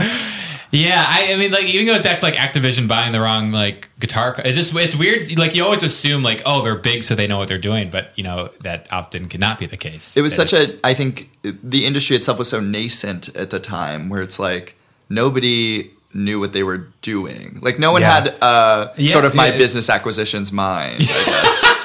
they could have used a me there in the boardroom. they needed a couple. of- yeah, I think that would have done it. Is this the first time we're introduced to Samus in the, ever? Is this like a big. No. Al- Although, okay, so This would be the second Samus game though. this is, yeah, it's the Okay. Game Boy game. So, one thing I will say is at this point, they did not have their one sheets, their, their rule set for how to render, you know, Link has to look like this. Zelda has to look like this. Mario has. To, I, I feel like Yeah. they just don't have that stuff for Metroid yet. There's.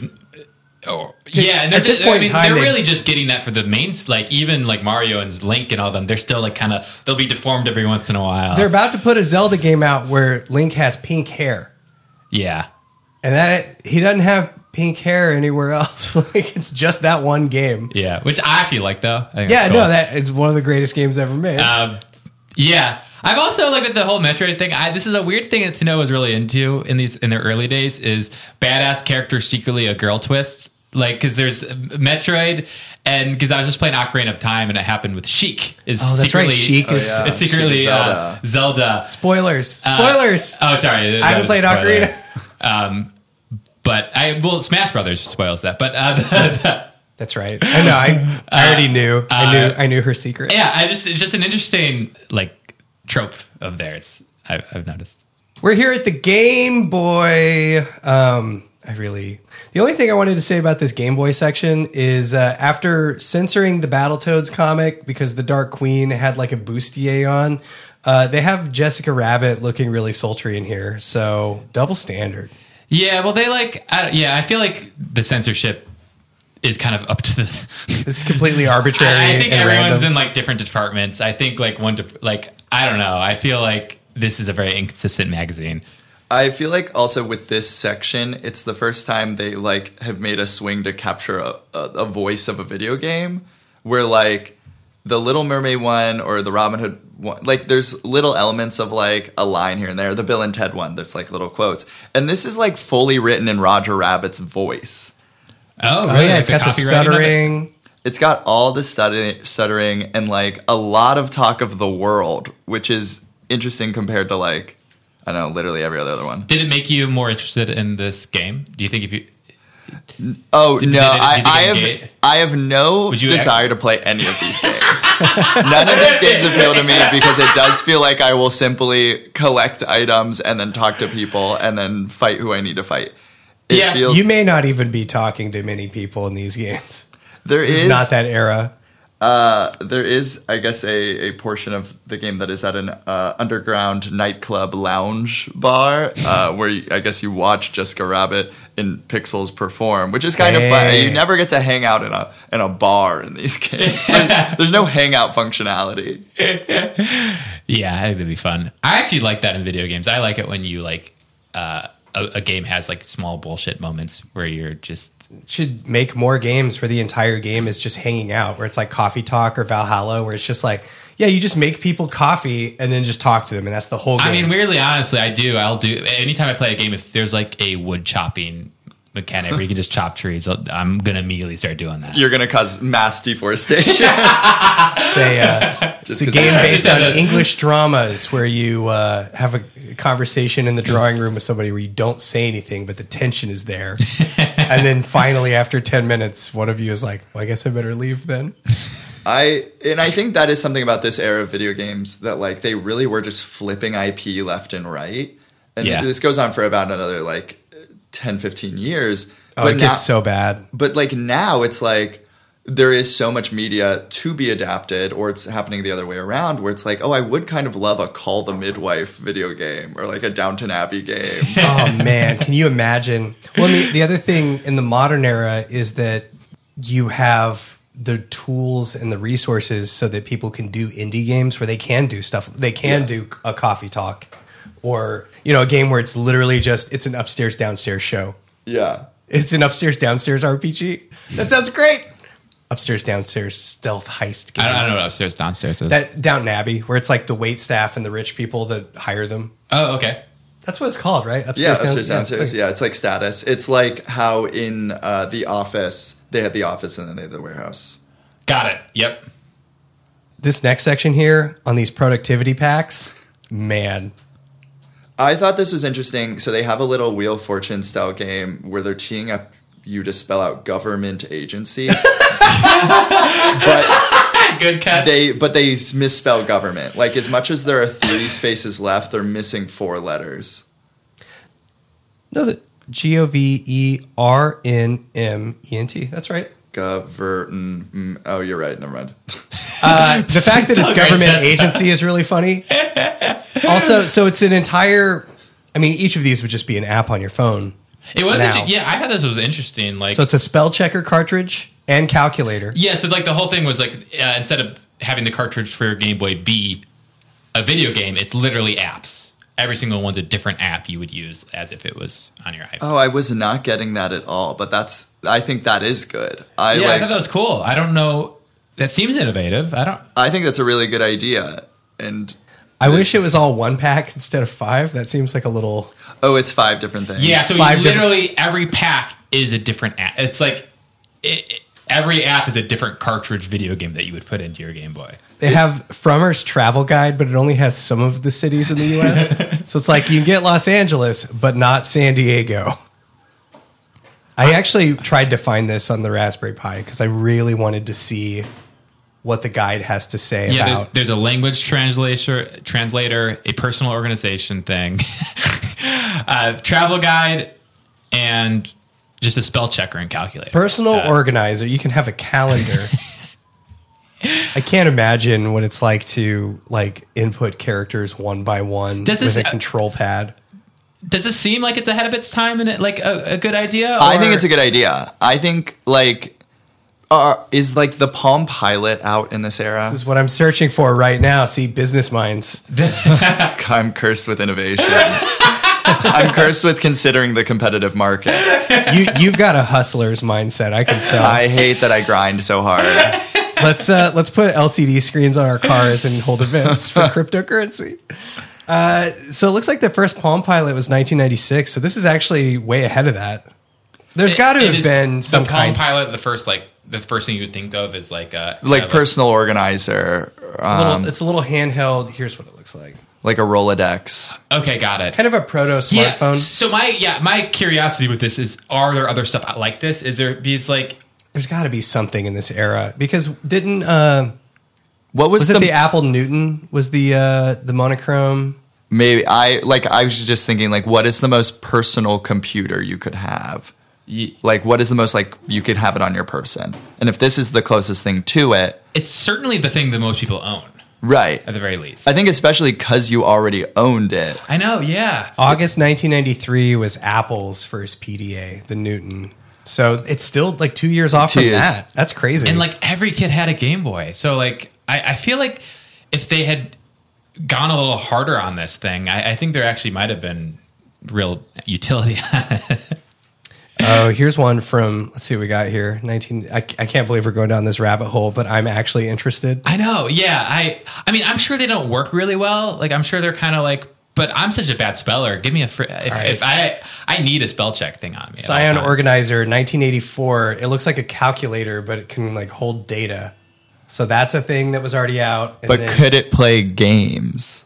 no, like, that's th- the flip. yeah. So it's like, do you want a thing that's good at games and bad at being a PDA, or do you want a thing that's good at being a PDA or bad at playing games? I was thinking about that because a lot of like Xbox in the last generation really went for um, kind of being an everything system, and they kind Yeah. of focused less on the games, and it did not pan out well. yeah, that did not go Uh, well for them. And I know the PlayStation with the PS Vita tried to go kind of like this is a phone and a thing. Like they they, they came out with a phone that was also could like play Vita game. It, like they tried to do the everything as well. That and it- wasn't the Vita. That It was, was like the, the- PSP. It's like the the smartphone thing. and Oh, was that- And it ran like emulated PlayStation One games. and that didn't really that didn't really hit, hit off either. So it it seems did not like go well. uh, these attempts to make gaming everything have always failed for whatever reason.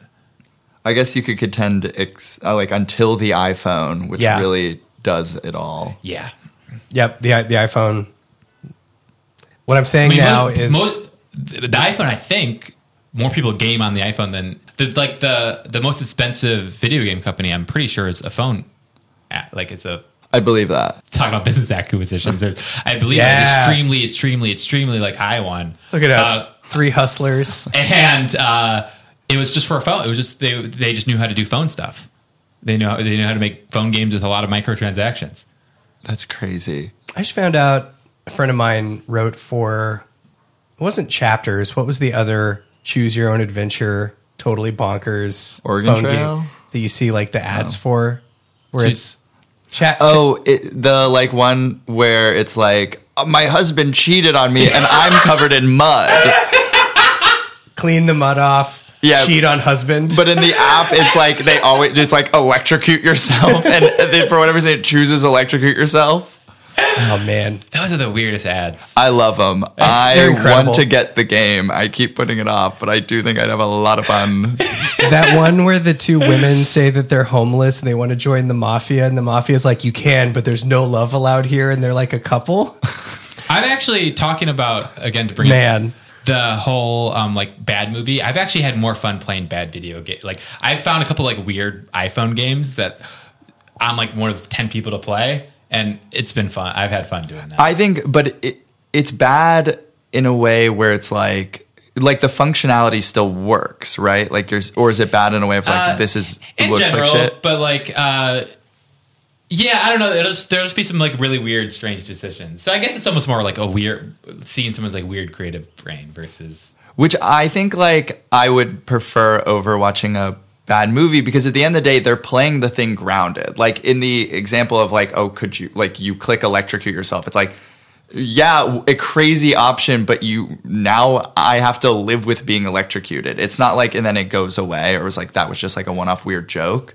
Like I think it it creates That- its absurd world and then plays by those rules. Yeah. that's what I want. Decision. Yeah, I, I want like some of the setup. Like, give me the first two pages of one of those insane scripts and Yeah. let me write what happens next They're all- because I will play it totally serious, like what you're talking about. Yeah. That's what I want. I would also say with a video game, it's nice that you can leave whenever you want.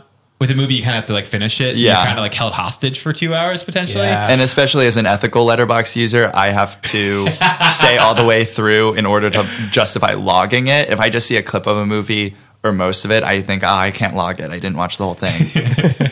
but I'm a rules guy. Do you guys have anything else on Game Boy? Can we skip ahead to now playing? Uh, Page 78. Oh, I had a thing on. There's this Navy SEALs game. uh, Oh, yeah. where Based there's on the, movie. Oh, re- okay. That's so- Charlie Sheen in the corner. I was not paying attention enough I think it's that Michael much. Bain on the other side. I guess my whole thing with it was like, who are they at war with? And then it's like the Eastern Mediterranean, so like France and Spain, which I thought was like, okay, Wait, isn't Eastern, that's Western Mediterranean, right? Isn't Eastern Mediterranean like Turkey? oh yeah. I'm sort of re- revealing I don't know how to spell the word government, and I don't know my East and West. uh, then in which case I have nothing to say about. Well, I don't know. I guess this goes into like the Desert Storm stuff that we were talking about earlier. But anyway, Uh, okay, never mind. I have nothing to say. Uh, I just want to remind everybody Altered Space is not the movie, that's Altered States. Altered Space is a video game. Thanks, thanks for the shout out. I'm pretty sure I'm out of opinion. All right, cool. Let's skip to the contest. Players Poll Contest. Finally, a contest for me. They'll fly us to Nintendo headquarters and give us a Super Nintendo. I'm in. That's, Yeah. all, that's all I want. It's- and there's three grand prize winners. Yeah, Uh, all three of us get to go to NOAA and get Super Nintendos right when they come out. I think that's cool. I feel like as a kid, at least for me, I, I probably problematically was just too into video games. So I feel like this, like, I probably needed to get outside more. But like, this would have been the coolest thing ever. Is it? To get- um, it's just like a sweepstakes. You just send in a little card. Yeah, well, Okay, you it's don't- they're, yeah, they, they're, and they're collecting your customer data they're collecting data. So Okay. okay, because you got to tell them what games you want to buy next and stuff. And uh, yeah, you get to go to an office park outside of Seattle in Bellevue, Washington, or something, and uh, hang out in an office park. oh, that's why there's so much like se- subtle Seattle stuff in this magazine. Oh, yes, Yes. yeah, yeah, it's you like noticed that. all the little drawings of cityscapes feature the Space Needle. Yeah, yeah, because it's uh, they're they're in the they're not even in Seattle; they're like nearby. That wait, that's really interesting because I also think that explains why like the a general 90s fascination with Seattle and I think also as a child being really enamored with Seattle Huh. because I think I was subtly experiencing like I was primed to like Seattle. Yeah, because of this and Frasier and the short-lived James Cameron TV show Dark Angel. Yeah, I think it was definitely because of the short-lived uh, James Cameron Dark An- James Cameron Dark Angel. Jesus Christ, I can't talk. Jessica Alba. And when I was uh, certainly four or five, I was really taken to that. Same with Frasier. I really took to Frasier as a four or five year old. Yeah, yeah. I was, I was a big Frasier fan when I was like ten, so I, it, it hits all generations. Oh, All- it's an all ages show. timeless classic. I want to see these smart, neurotic people argue in, in, in a really nice apartment. Uh, I, I, I think you guys are being sarcastic, but I've never seen Frasier, so I don't really know. I'd watch Frasier I don't over know the vibe with Cheers it. Uh. any day. Cheers depresses me. Frasier reminds me of the '90s, so it's less depressing. I mean, it, yeah, it is always weird revisiting stuff and like uh, Sorry, you're you're go- you've traveled somewhere in your brain as if you're like Where'd you accessing go? Oh, a really dark memory. Like, it's always I've gone dark. so weird revisiting stuff. I, I went dark for a little bit. I'm back. Ah! I just stopped talking for the rest of the podcast. Fourth prize: thirty Nintendo Power jerseys. Oh, you don't get 30. 30 people can get one. Yeah, I was like, that's kind of cool actually. I kind of jerseys. Yeah, or yeah, I don't know. I would like give them to friends. We'd be like a little biker gang. That actually would be fun to get like six Game Boys. I think like, like a a, thing you could share with your friends. and you'll yeah, have like a if fit. you were Yeah, that's gifted actually like a fun. uniform, I think that's kind of funny. This was a this was a business thing that happened to me uh, with the old day job the other day, where we were we was like we need we want to get we want to send a new product out so the customers can try it out and if they like it they review it. That's a thing that you can do, and um, so we were supposed to send out sixty products to you know one each to sixty different places. And when I was looking at the shipping documents that came through, we had sent. 60 products to two places. it's like two customers each got 30 things. And uh, I saw that and I was like, that's not good. Uh, I need to get on the phone right now and fix this. That's funny. Did you fix it, or do these but- people have a lot of things? Honestly, the, the smallest crisis I've ever dealt with at that company. It was very easy to fix. Uh, I think I want to point out that uh, so normally the jersey they have Howard. Um, Yeah. he's showing off the. He's like the And he tucks his t the shirts in, actor which is gross. of it. And I think this is still a picture of Howard, but they've zoomed in and cropped it enough so that he is not it, uh, in it at all. Plausible deniability. Uh, so it's interesting that they're going to still use Howard pictures, but they're going to. I think they just have to cut out his face every time. You're saying those are Howard's shoulders and the I backs of think his arms? That, I mean, to be honest, I think that's Howard's body. If I, I, I had the same thought. Like, I think it's him. Uh, I think it's him. I think that's really impressive. I don't. I think if you showed me any given torso, I don't know if I'd be able to attach it to a person, even Well- if I saw them every day. I think we were just, uh, and no shame to Howard, but I think we were noticing him getting in kind of like he was getting a little chunky. Like he was getting a little like he was getting like a little like He's a new dad. So he's putting on dad. yeah. Like he, we kind of Yeah. we kind of saw him transform from uh, uh, uh, puckish, like a puckish young warehouse like a young manager. warehouse guy to like a dad. Yeah, like he kind of got a, a, a little bit of. Uh, uh, a little dad bod action with Howard, and I think I specifically noticed that, so I think I know what Howard looks like. That's Howard's muffin You know his, top. his curves. I know his curves, yeah. Next up, it's Counselor's Corner. Lots of deja vu questions. Very useful for for a young Weston because that game was hard. Yeah. Uh, I gotta say though, these counselor pictures, top tier. for the um, yeah, and then gameplay counselors again. So you probably don't even know who these, these. It's like people who are paid to They, Ah. uh, they work in a call center at Nintendo oh. and answer and questions. kids like call in and they will uh, tell them how to beat games. It'll be like, hey, I'm a kid. I don't know how to beat Mario because I'm stuck on this door. Wait, that's kind of a very fun job. Like I think if I knew about that, I Yeah, would it- want to be one of those. It was thought out. People like it was like kids were constantly like asking to be a part of it. I mean, obviously kids, but like it. Uh, Um, it's interesting looking at a lot. It's like they've got little uh, counselor profiles, and some of them their hobbies are playing video games, and it's um, kind of sad. Uh, there's a guy here. I, I just want to point out the dude in the upper left, Ken Ken Swapman. Uh, he looks like an arsonist. I don't know if it's the mullet or the evil Joker grin, uh, but he definitely little looks like a guy who burns a little things. mischievous. I think it's also another thing of like uh, the Seattle of it all. Um, I think all these people look very Seattle. They and really do. His hobbies are rock climbing, playing guitar, and hiking. He's Seattle. Yeah, that's that's Seattle in a person. Yeah, I, for sure. I don't. I really don't know anything about Seattle, but for some reason, I also feel like I do. At the same time, like for some reason, there is like a Seattle vibe baked into my brain, even though I couldn't say what that is. It And I is. think that feels It's right. grunge, and then also being outdoors. Yeah, Yeah, because it's only sunny like 20 days a year, so you have to. The minute it's sunny, it's like we're gonna go on a hike. and the parks are like gorgeous. Like it Yeah. is beautiful. I went for the first time recently because I have a buddy who lives up there. Did it live up to the expectations? It's different than I thought. I like it makes sense now realizing that it's like strictly outdoors, but it's like there's not really a bar or restaurant scene, or there is, but it's like it's such an afterthought. Whereas like here in LA, it's like there is such a high end bar and restaurant scene because like it's the thing to do. Like you can go hike, but like we're in such a like the des- the design of our city behooves that. Whereas the design of Seattle behooves camping and like Ah. going to E REI There, there's some nice that you have like the hill. I forget what it's called. Mission, not Mission Hill, or Capitol Hill. Capitol Hill. Yeah, Yeah. yeah, So you have like places where you can go hang out and bar crawl and like go to a restaurant or whatever. How do you all feel about Colorado? Like living in like Boulder, Col- like I feel like everyone from my Midwest town, like if everyone who smoked weed moved to Colorado, and like Colorado's- it's, it's like a, that's an outdoorsy lifestyle, right? Yeah, similar bag, I think. yeah. It's nice. It's a little like uh, Denver's cool, but it is kind of quiet by for my standards. Oh, really? I mean, compared to LA, Yeah, it's, it's I guess not- we're in sure. the- compared to New York City, Denver is quiet. I, I mean, honestly, I think I would love like a mid-tier city if I could truly just pick whatever. Like, I think I'm here because I really like the community I've met here, and like I like the comedy stuff that's going on here. But uh, if I could l- have any aesthetic, I think mid, like a Milwaukee kind of Sure. uh, uh, size would be great. I I think by virtue of growing up in Cincinnati, which is like as medium city as it gets, Yeah, I like.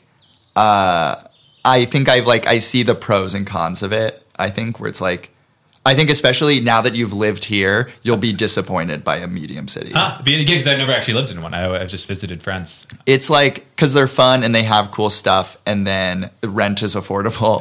yeah, um, But then like it is, uh, you realize like when it's slow, it feels very slow. huh? Yeah. I always feel like I'm missing out. If it's, you know, like going back to Austin. Sorry, Austin. Austin's great. It's a retirement community for 20 somethings. I was just reading an article about an old TV show there, and that's how they described it. I do wish I could have lived in Austin in the 90s. I feel like that would have been that would have been it.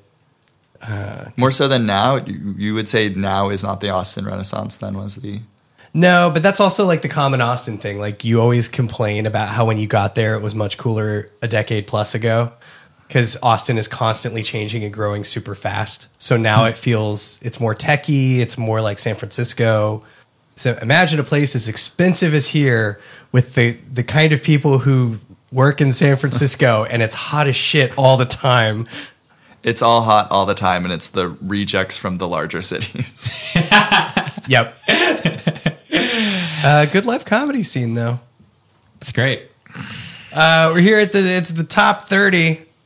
Brad, do you want to run us through? We can do top five. All right, top five. Uh, five. Actually, the fifth spot of the top five games, uh, uh, uh, sales wise, is uh, The Simpsons: Bart versus the Space Mutant. It's not a good game. Does not deserve that spot. Uh, Bart's and I. Uh, m- uh, Mega Man Three is at number four. Uh, That's a good game. I have a question. Sorry, I didn't mean to derail the top Yeah, go five for it. uh, and sort of leave the listeners laying in wait on what top one would They're be. gonna be Um, but what are these? And I, I also am realizing most of this podcast is just me asking you questions about the magazine because I don't understand. Oh, the- that's the great. jargon. It's- it's totally fine. It's perfect. what are the points? They have like it's it says five and then three months, which I'm inferring is how long they've been at that spot. Yes. Yes. And then there's in the case of The Simpsons, Bart versus the Space Mutants, it's five thousand five hundred and sixty three points. Yes. So okay, so they've got the whole point system, and it's they have like an algorithm that they do uh, based off of uh, pl- uh, players, so Yeah. like kids like writing in or something will like say their favorite So games. if you f- flip to page 90, there's these three columns and it's where they get the points from. Uh-huh. And so it's players who are like the kids. Pros are what? Game game counselors? counselors, I believe. And then dealers are the people who sell Nintendo games. So it's like the buyer at Target The, or the, something. accu- you- the use. So you'll note that the dealers love Teenage Mutant Ninja Turtles, the arcade game, because the players are buying it a lot. Uh, so yeah, so it's kind of an algorithm between like it just adds up all their votes. Uh, kind right? of like your everyday player, you're kind of more critic player, you're more like, uh, I, I guess yeah, like a critic, more uh, more like in tune taste or whatever, and then just sales, and it's mixed into an algorithm. Got it, got it, got it. Okay, back to the top five. So then four, we got or no, We're at three. At three, we got Final Fantasy. Then Hey. two, there's the Teenage Mutant Ninja Turtles two Hey. arcade game, and at the very top, Mario Bros. three can't be stopped. If you believe that. It's back back at number one. It was at number two, I think, last time. I You'll, think. you'll note here there's almost no new games on the chart. It's like the NES is settled at this point. And it is, I mean, like I'm always just interested in the whole. Um, I think I've already, I've talked about this before, but like uh, the difference between a big uh, uh, a big hit and a cult classic, because it really does seem like certain games. Uh, it seems like the games that have the high months, because as you see, there's like certain boxes have the months in, it, and that's how long it's been on the top charts. And like any game that's gotten into double digits, of that is like a classic game.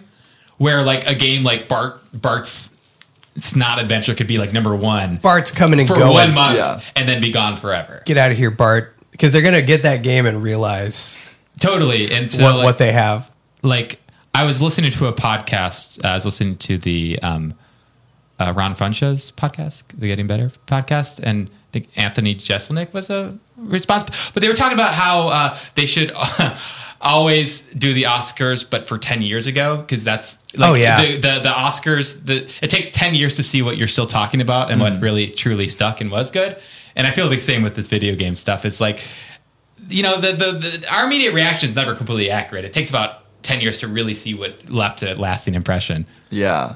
Yeah, because I mean, even what I'm like able to recognize, like I don't know Star Tropics or Chrysalis, and yet those clearly like had echoing power. I, I also think it's interesting. Dr. Mario is on here, and uh, it's the little blurb on the bottom is the doctor is making house calls in high numbers as the Mario bug spreads. I didn't realize that the disease in Dr. Mario is named after Mario. Is it? It says as the Mario bug spreads. I, I read this as them talking about uh, the Mario fad. Oh, that's for sure what that is. But I love the i- idea that Oh. the disease in that is called the Mario bug. So you're saying the doctor also invented the virus? Yeah, he's like he's like te- it's like more of like a test patient scenario. Like he's created a virus and he's also trying to cure it. Yeah, it's like uh, I'm sure there's a better version of literature that comps this, but there's an episode of uh, I think it's Powerpuff Girls where there's a dog who gets superpowers, but then like starts Right. putting people in danger and then saving them to look good. Yes, Man, what a show. I hadn't thought about Powerpuff Girls in a while. wasn't that? uh Doesn't Powerpuff Girls kind of hold up compared like eh, compared to like other It has to, cartoons, right? That show was certainly awesome. politically, yeah, it holds up. And then, um, Oh, d- d- is that true? yeah, like it, people say it like it really holds up. And How as does far as him diversity, hold up? The villain.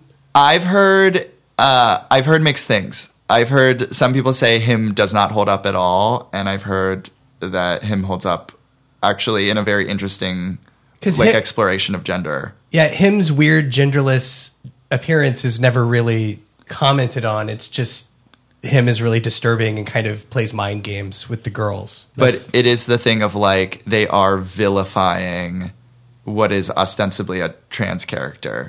yeah, fair enough. Okay. But I don't know. I I'm not. I'm more of a businessman. I really don't speak into like social okay. politics. Um, the uh, yeah, and then they're doing the live action reboot that I think Diablo Cody is writing. Man, if they're going to do like You're pissed. Does it- Diablo No, just Cody's because got I'm work. thinking of so many bad.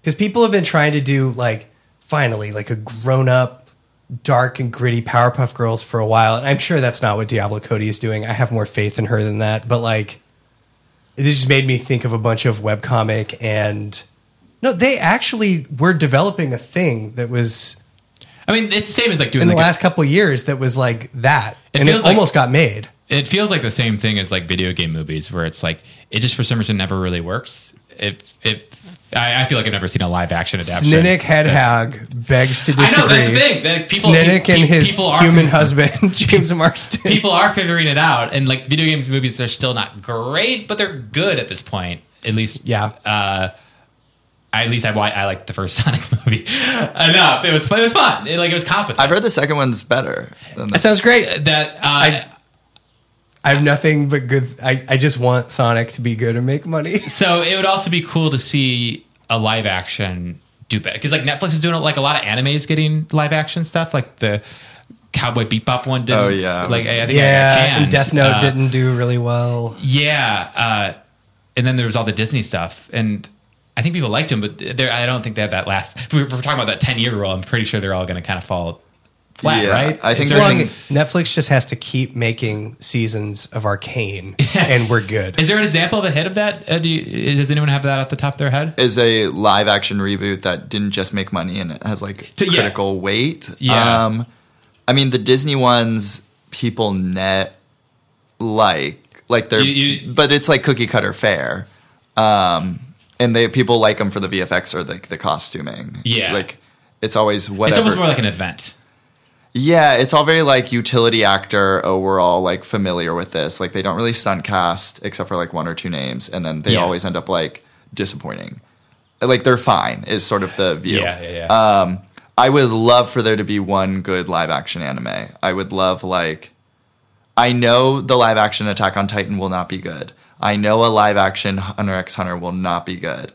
I don't That think live action Ghost in the Shell was real bad. Hunter X Hunter would be Man. tough because like I feel like some of the sh- shit that they do would be really would be hard like because like the the clown guy is such a predator and like pe- there's such like a, a a loose feel and this is like all Japanese media or at least a lot of anime but like like weird like like there's a scenes of like a little child going on a date with a full grown woman there's like people just die and they don't really care and Yeah. like that, it being a cartoon makes it a lot easier to pal- like stomach, right?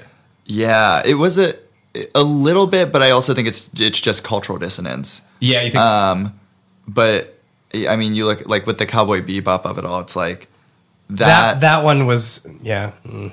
it. I think there's a world it could have been good, and I think like, but also you're dealing with a very well loved IP. that's got to be yeah, it, gotta it's a be hard to be- minefield just to start with and um, the problem with that show is the production like the original show is shot like everything is a movie it's hyper stylized it's Yeah. super kinetic there's a lot of invent- invention around angles and stuff Yeah, it's and the awesome. live action one is like i don't know put them in front of a green screen and it's Yeah. just flat and Yeah. it's such a bummer and it's like that that's kind of the beginning and the end of the issues with it yeah, Are you a big anime fan? I yeah, I'm sort of new to it. New as in like over the pandemic, I watched a bunch. Oh, that's exciting. Yeah, that's Um, fun. yeah, so I like I loved like Food Wars or Mob Psycho 100. Like Mob Psycho 100, I think could make a great live action. Okay. I need anime. to check that out.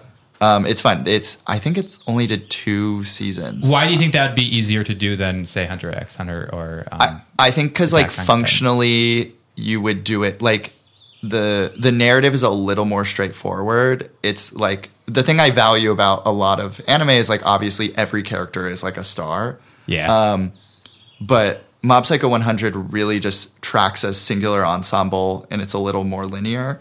Um, and also, it's like I think you could just do it like Marvel style. Like there is a there's a format and there's a metric that exists. Whereas Cowboy Bebop, the only metric that exists are like overcomplicated sci-fi shows. Well, yeah, it, it's it's the thing where it's like they're starting off from they have this kind of maximalist universe that they're in, and it's kind they're kind of building episodes around uh, musical styles. Like it's really loose Yeah. and, and like jokes, you know, where it's like, oh, this guy looks just like Spike, haha. Yeah. He rides a horse. Anyways, uh, celebrity profile: Marsha Warfield, the bailiff from Night Court. She's the bailiff, right? Or is that Bull? Are they both bailiffs? Didn't watch Night Court. yeah, I There's an episode of Night Court where they are in court and it's just Looney Tunes characters, like animated Daffy Duck arguing with the judge. I'm not kidding. Uh, Okay, I'm, I'm already interested. That, that's, so is it? It's like a fictional court show that can just go buck wild every once in a while. It's like a sitcom that kind of just went off the rails and became really farcical and absurd. It's, that's pretty common, right? Like That sounds great. I, I want to dive more into that stuff because I've always heard like the expression "jump the shark," where they kind of run out of ideas and they start getting crazy. I feel like there's going to be like I'd, I'd be curious what the best "jump the shark" episodes of TV are. Like, what are the most like we they ran out of ideas? The show got bad, but this episode's kind of fun. I feel like we're running out of those. Like I think just shows don't stay on long enough for Yeah. like to allow them to jump the shark. That's a good point. Um, Yeah, they just don't get they don't get the time to go crazy. yeah, or like people are just policing the quality of their shows. Like the shows that run over 100 episodes now, it's like, yeah, the later seasons probably aren't as good, but they're not jumping the shark. They're just like, Yeah. let's pivot. The in most recent history, it's probably when they just killed the wife on Kevin Can Wait. I, I don't know what that is, but they that, it was like shitty Kevin James uh, multicam, uh, where like very like recently, like this was Holy maybe shit. three years ago, um, and it's like it's the classic like he's Kevin James and his wife's a smoke show, and like he gets up to antics, and everyone's very patient with him. yeah, stand-up sitcom. And then they ran out of storylines for season two because it's not a show. And This uh, is season two. this season two. So they they start the season out by killing his wife. They're like, she's dead now. Let's see what we can do. That's fucking wild. That's funny that you jump to that or like the uh, I want to watch that now. That sounds so funny. what's the name of the post Roseanne Roseanne show? Oh, the Connors. The Connors. Yeah, because I immediately went to, well, with True Detective season two, they pushed it into production too fast. or like Game of Thrones, where it's like they ran out of books, but they had to keep going. I do feel bad for the Game of Thrones thing. Like everyone hates them, and like maybe there's other reasons to hate them and stuff like that. Like I know there's like other other things to be whatever, but I would say purely on just executing the end of that show, they had a fucking tough order, and I, I think uh, uh, finishing those goddamn books, like I, I feel like that's hard to be like. It's a big ask. Yeah. yeah, that, that, It's the, the, they're they're a victim of their own success too, because they did such a good job starting off yeah, Yeah. yeah, that sticking the landing became so important. And womp womp. So That's pretty much the magazine. I did want to mention I made that reference to Kevin Costner not being in the Robin Hood game. At the end here, Gail Tilden uh, writes the uh, to the readers and points out that when they've had to have actors their likenesses appear in the magazine, uh, the actors and their agents would complain all the time. Like I guess Batman got them in some hot water. Like the uh, not Kevin Costner, that's Robin Hood, but uh, Michael uh, Michael Keaton. Keaton uh, was unhappy with how fat he looked in the Batman poster. That's hilarious. Uh, I also, you always mentioned Gail Tennant. I had no idea who that was. I every time you mentioned it, uh, I thought she was just some person that was involved that is never going to show up. But I didn't know she replaced Howard. She That's she what this didn't is, just right? replace She- Howard. this She's is- always been the editor in chief over Howard. She so the magazine is fundamentally her and Howard kind of stumbled into doing this magazine Oh, okay. and they'd both never done a magazine before and yeah so she's and you know we, we give the magazine a lot of shit but like she spearheaded this thing that got them this massive customer database and was this hugely popular nintendo power is a legendary games magazine Yes. and uh, yeah that was her so credit where it's due What um, was Howard's job? who's the warehouse I manager don't know, man. Oh, le- like legit, just like So a he, he started in the warehouse, but I'm assuming. I mean, I'm assuming he wasn't still a warehouse when we were reading these. yeah no he became really popular for being an expert on the games because apparently he didn't have enough to do in the warehouse and uh, yeah, so he became kind of their. He kind of was a public persona as uh, of like an expert. It's like I work at Nintendo. All I do is know these games inside and out. I'm the game master, and that was kind of his job was to be like the public face. And there's like a lot of pictures of him traveling. Yeah, they They like, go hang out with the Beastie Boys and play Nintendo with yeah, them. Is like public face? Is that a job? Like, do companies just? yeah, like, a figure like Yeah. Flo from Progressive is Yes. a bad example, but, But I think he was. He was like the or flow- Jared from Subway, I guess is a bad Yeah, Both, example. both of those guys. well, Perfect. Flo is an actor, you know, first, but she's kind of become more like Jared from Subway, although. oh, really? Is, is Flo where it's it's like a going- personality because she's been playing that role for so long now. Oh, I, was I saying, I, like was saying- don't think she could be in anything else, and I'm not like that's Flo from Progressive. Oh, I thought you meant more in like. d- Has she got? Is she doing like crazy shit? Like. No, no, is she no, going- no, she- is- not is in she the going to ba- jail? not in the criminal way of Jared. yeah, she's from not Subway. like Jared. Okay, because in when that I way. when I hear Jared, I only think of criminal at this point. Yeah, we're talking about Jared. Well, he was The still old- being the a old- criminal, but like he was uh, a face of Subway for a while. I, I don't even know if that's a one to one though, because like it's uh, sort of because he's he's not an executive. He's kind of a marketing. th- There is, as you know, in the business world, there are people who it's like this is a public speaking face of the company, where it's like we're going to send this person out to talk about things. But usually that's a person who's like VP of X or some kind of manager, and he wasn't really that. I then it's probably closer comp to like the Bon Appetit people.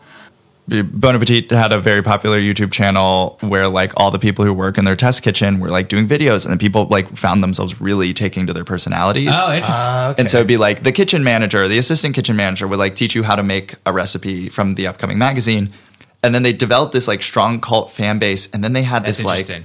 mass uprising where it was like, wait a minute, all these people are white. Also, they're like co opting cultural ingredients. Also, like they have racist pasts. And like the, C- the editor in chief of Bon Appetit is racist. So they like, everybody like quit and then um, they're all doing like their own thing. Some still work for the company, and then they've tried to like recast and refill those roles. Uh, but you can't force that. You can't force it in this. Like they We had had- such like kismet, like lightning in a bottle, and then Yeah. now it is like uh, not as good. Huh, interesting. Ah, Reply All did like a whole segment on the on that. They did like a whole Bon Appetit thing, and then that Interesting. also happened to that. Like while they were doing it, everyone was like, "Well, you do the same thing," and it happened to. The, so Yeah. they, were- they were as a news organization were reporting on them, and then also a week later, that same thing that they were reporting on happened to them as a company. Right? Yeah. the closest modern equivalent that I've seen. So what happened with Howard Phillips is he went to go work at Lu- LucasArts. So he's now in games production somewhere else after building a name for himself as a personality. And that's kind of what several games journalists have done. It's where they move over to game development. Uh, this has happened with a bunch of people that I used to follow. Luke Smith, who now runs Destiny, was a games journalist. He was a podcaster back in the day, and now he's like in charge of that whole game. Yeah, And uh, on a, I don't know if he still is, but on on a similar note, there's people that have gone to harmonics and other like that. That's a really common jump to make, and I feel like Yeah. Howard's kind of like that, where he just became known as a guy, and then somebody was like, "Hey, do you want to build games?" And he's like, "Yeah, I do." cool, dude. Uh, uh, thank you so We much. got yeah, George. Thanks for Thank you coming for on. coming. Thank you Sure, guys man. for having me on. Hey, where can people find you? I guess you can find me for like comedy stuff. I'll talk. I'm not active on Instagram, but I will promote all the shows I do, and that's at Secret. Secret, the word George Saba, G E O R G E S S A B A. My na- first name ends in an S. You can find all like the food pop up stuff I'm doing at Food George Saba. Uh, it's the word food and then G U R G E S S A B A. Cool. That's awesome. And uh, we got to finish with some ratings. What are we rating? Oh yeah, we well we used to like rate how, way, way back when we enjoyed doing the Howard and Nestor bit. We would rate them at the end. Oh, you don't want to do it anymore. Well, we don't don't have anyone to rate any. Like we- it's it's, but we'd rate either Howard or Nestor one out of ten. And so lately we- we've been just like every issue grabbing an arbitrary thing and rating. Yeah, it one this out of time I 10. guess it would be Nestor and the fish, but I give them both zeros. So I don't know. Is there anything that you feel like you want to rate out of one out of ten from that you've Anything I experienced wanna in, the- rate. in the magazine Oh, in the magazine, not just in the world. or in the world? Honestly, But break out of it. What what do you want to rate? we can do. I think the magazine. Is, I'll, I'll do the whole magazine as a all whole, right, let's, let's do the It's magazine. very as a whole. interesting. We've never done that. and I think at least this singular issue that I've read. Yeah. I would give it I would give it a three and a half to a four. The reason being I, I think it's uh, poorly constructed and I think the art is bad. Yeah. Uh, I think it's an admirable swing. I think and I think I've learned a lot, but I would say I learned a lot because you two are very knowledgeable. 'Cause we've been reading these. All my context is because of you guys. Reading this in a versus- vacuum is nonsense, and a lot of the points come from the letters. I Yeah. found the letters very Okay, interesting. yeah, fair enough. Three and a half. that I, I agree. I think the tough, like as we were talking about earlier, like the whole, um, you know, it's hard to make things. They have to make this in a month, and it's how many 112 pages in a month. That's every magazine. that is How does true. every other magazine do it right? Like I think Yeah. that's my issue. Oh, they don't. I mean, come on. Not ev- like how does every magazine um, at least give me context to what I'm reading in a way that like feels immediately digestible? I think that it, Hmm. um, I don't know. I feel like it sounds like I'm hating on it. I think it's not like, and I know that 3.5 is low out of 10. I no, I'm with. I mean, I don't love this magazine, but I also like, I just How, how read many it week to episodes of the week. podcast are we? yeah. I, I think I like when this magazine has like really weird sections, uh, and I like video games, but we're still not into the era I like. So I'd probably give it like a five out of ten. Can I? Can I just rate the cover art? Because we didn't talk about the art The of the Robin Hood. Yeah, of the Robin Hood because I want to. I'm gonna give it. I'm gonna give it a three and a half out of ten. But let me talk about why. I'm gonna go four. I'm sorry. right, I you wanna think give it a that's four? too generous, yeah. So first of all, it gets a couple of points because it's just the back of Robin Hood. It's not his face because they couldn't use Kevin Costner's likeness. also, I'm pretty sure that they um, that they did this thing where they took a still frame from the movie and then painted the illustration over it. And I just I think it works. So But you gave it a three. yeah, well, I don't think it works well. I Three out of ten is like that's a failure, right? don't know. What's the scale? Are we talking like Oh, that was out of 10. Yeah. Yeah. yeah? Oh, But I'm wondering like where's the median or whatever. That's oh, like five. what's a good uh, magazine cover? yeah, like in Pitchfork, Five is a average, three would right? be a good album review, right? Uh, no. What are you talking about? In Pitchfork three, Pitchfork three is a bad review. What's a good review in a Pitchfork? like a seven? Like a seven is pr- like that's a good album. All right, well, I'll give it a six. How's that for an outro? There we go. The Now You're Playing with Podcast podcast is brought to you by the Podcast Power Players Power Team. Music by Games Cameron. Find back episodes, send us emails, and do cool stuff at our website, nowyou'replaying.com. That's your with an E, because we know how to do grammar. How am I a parody of myself?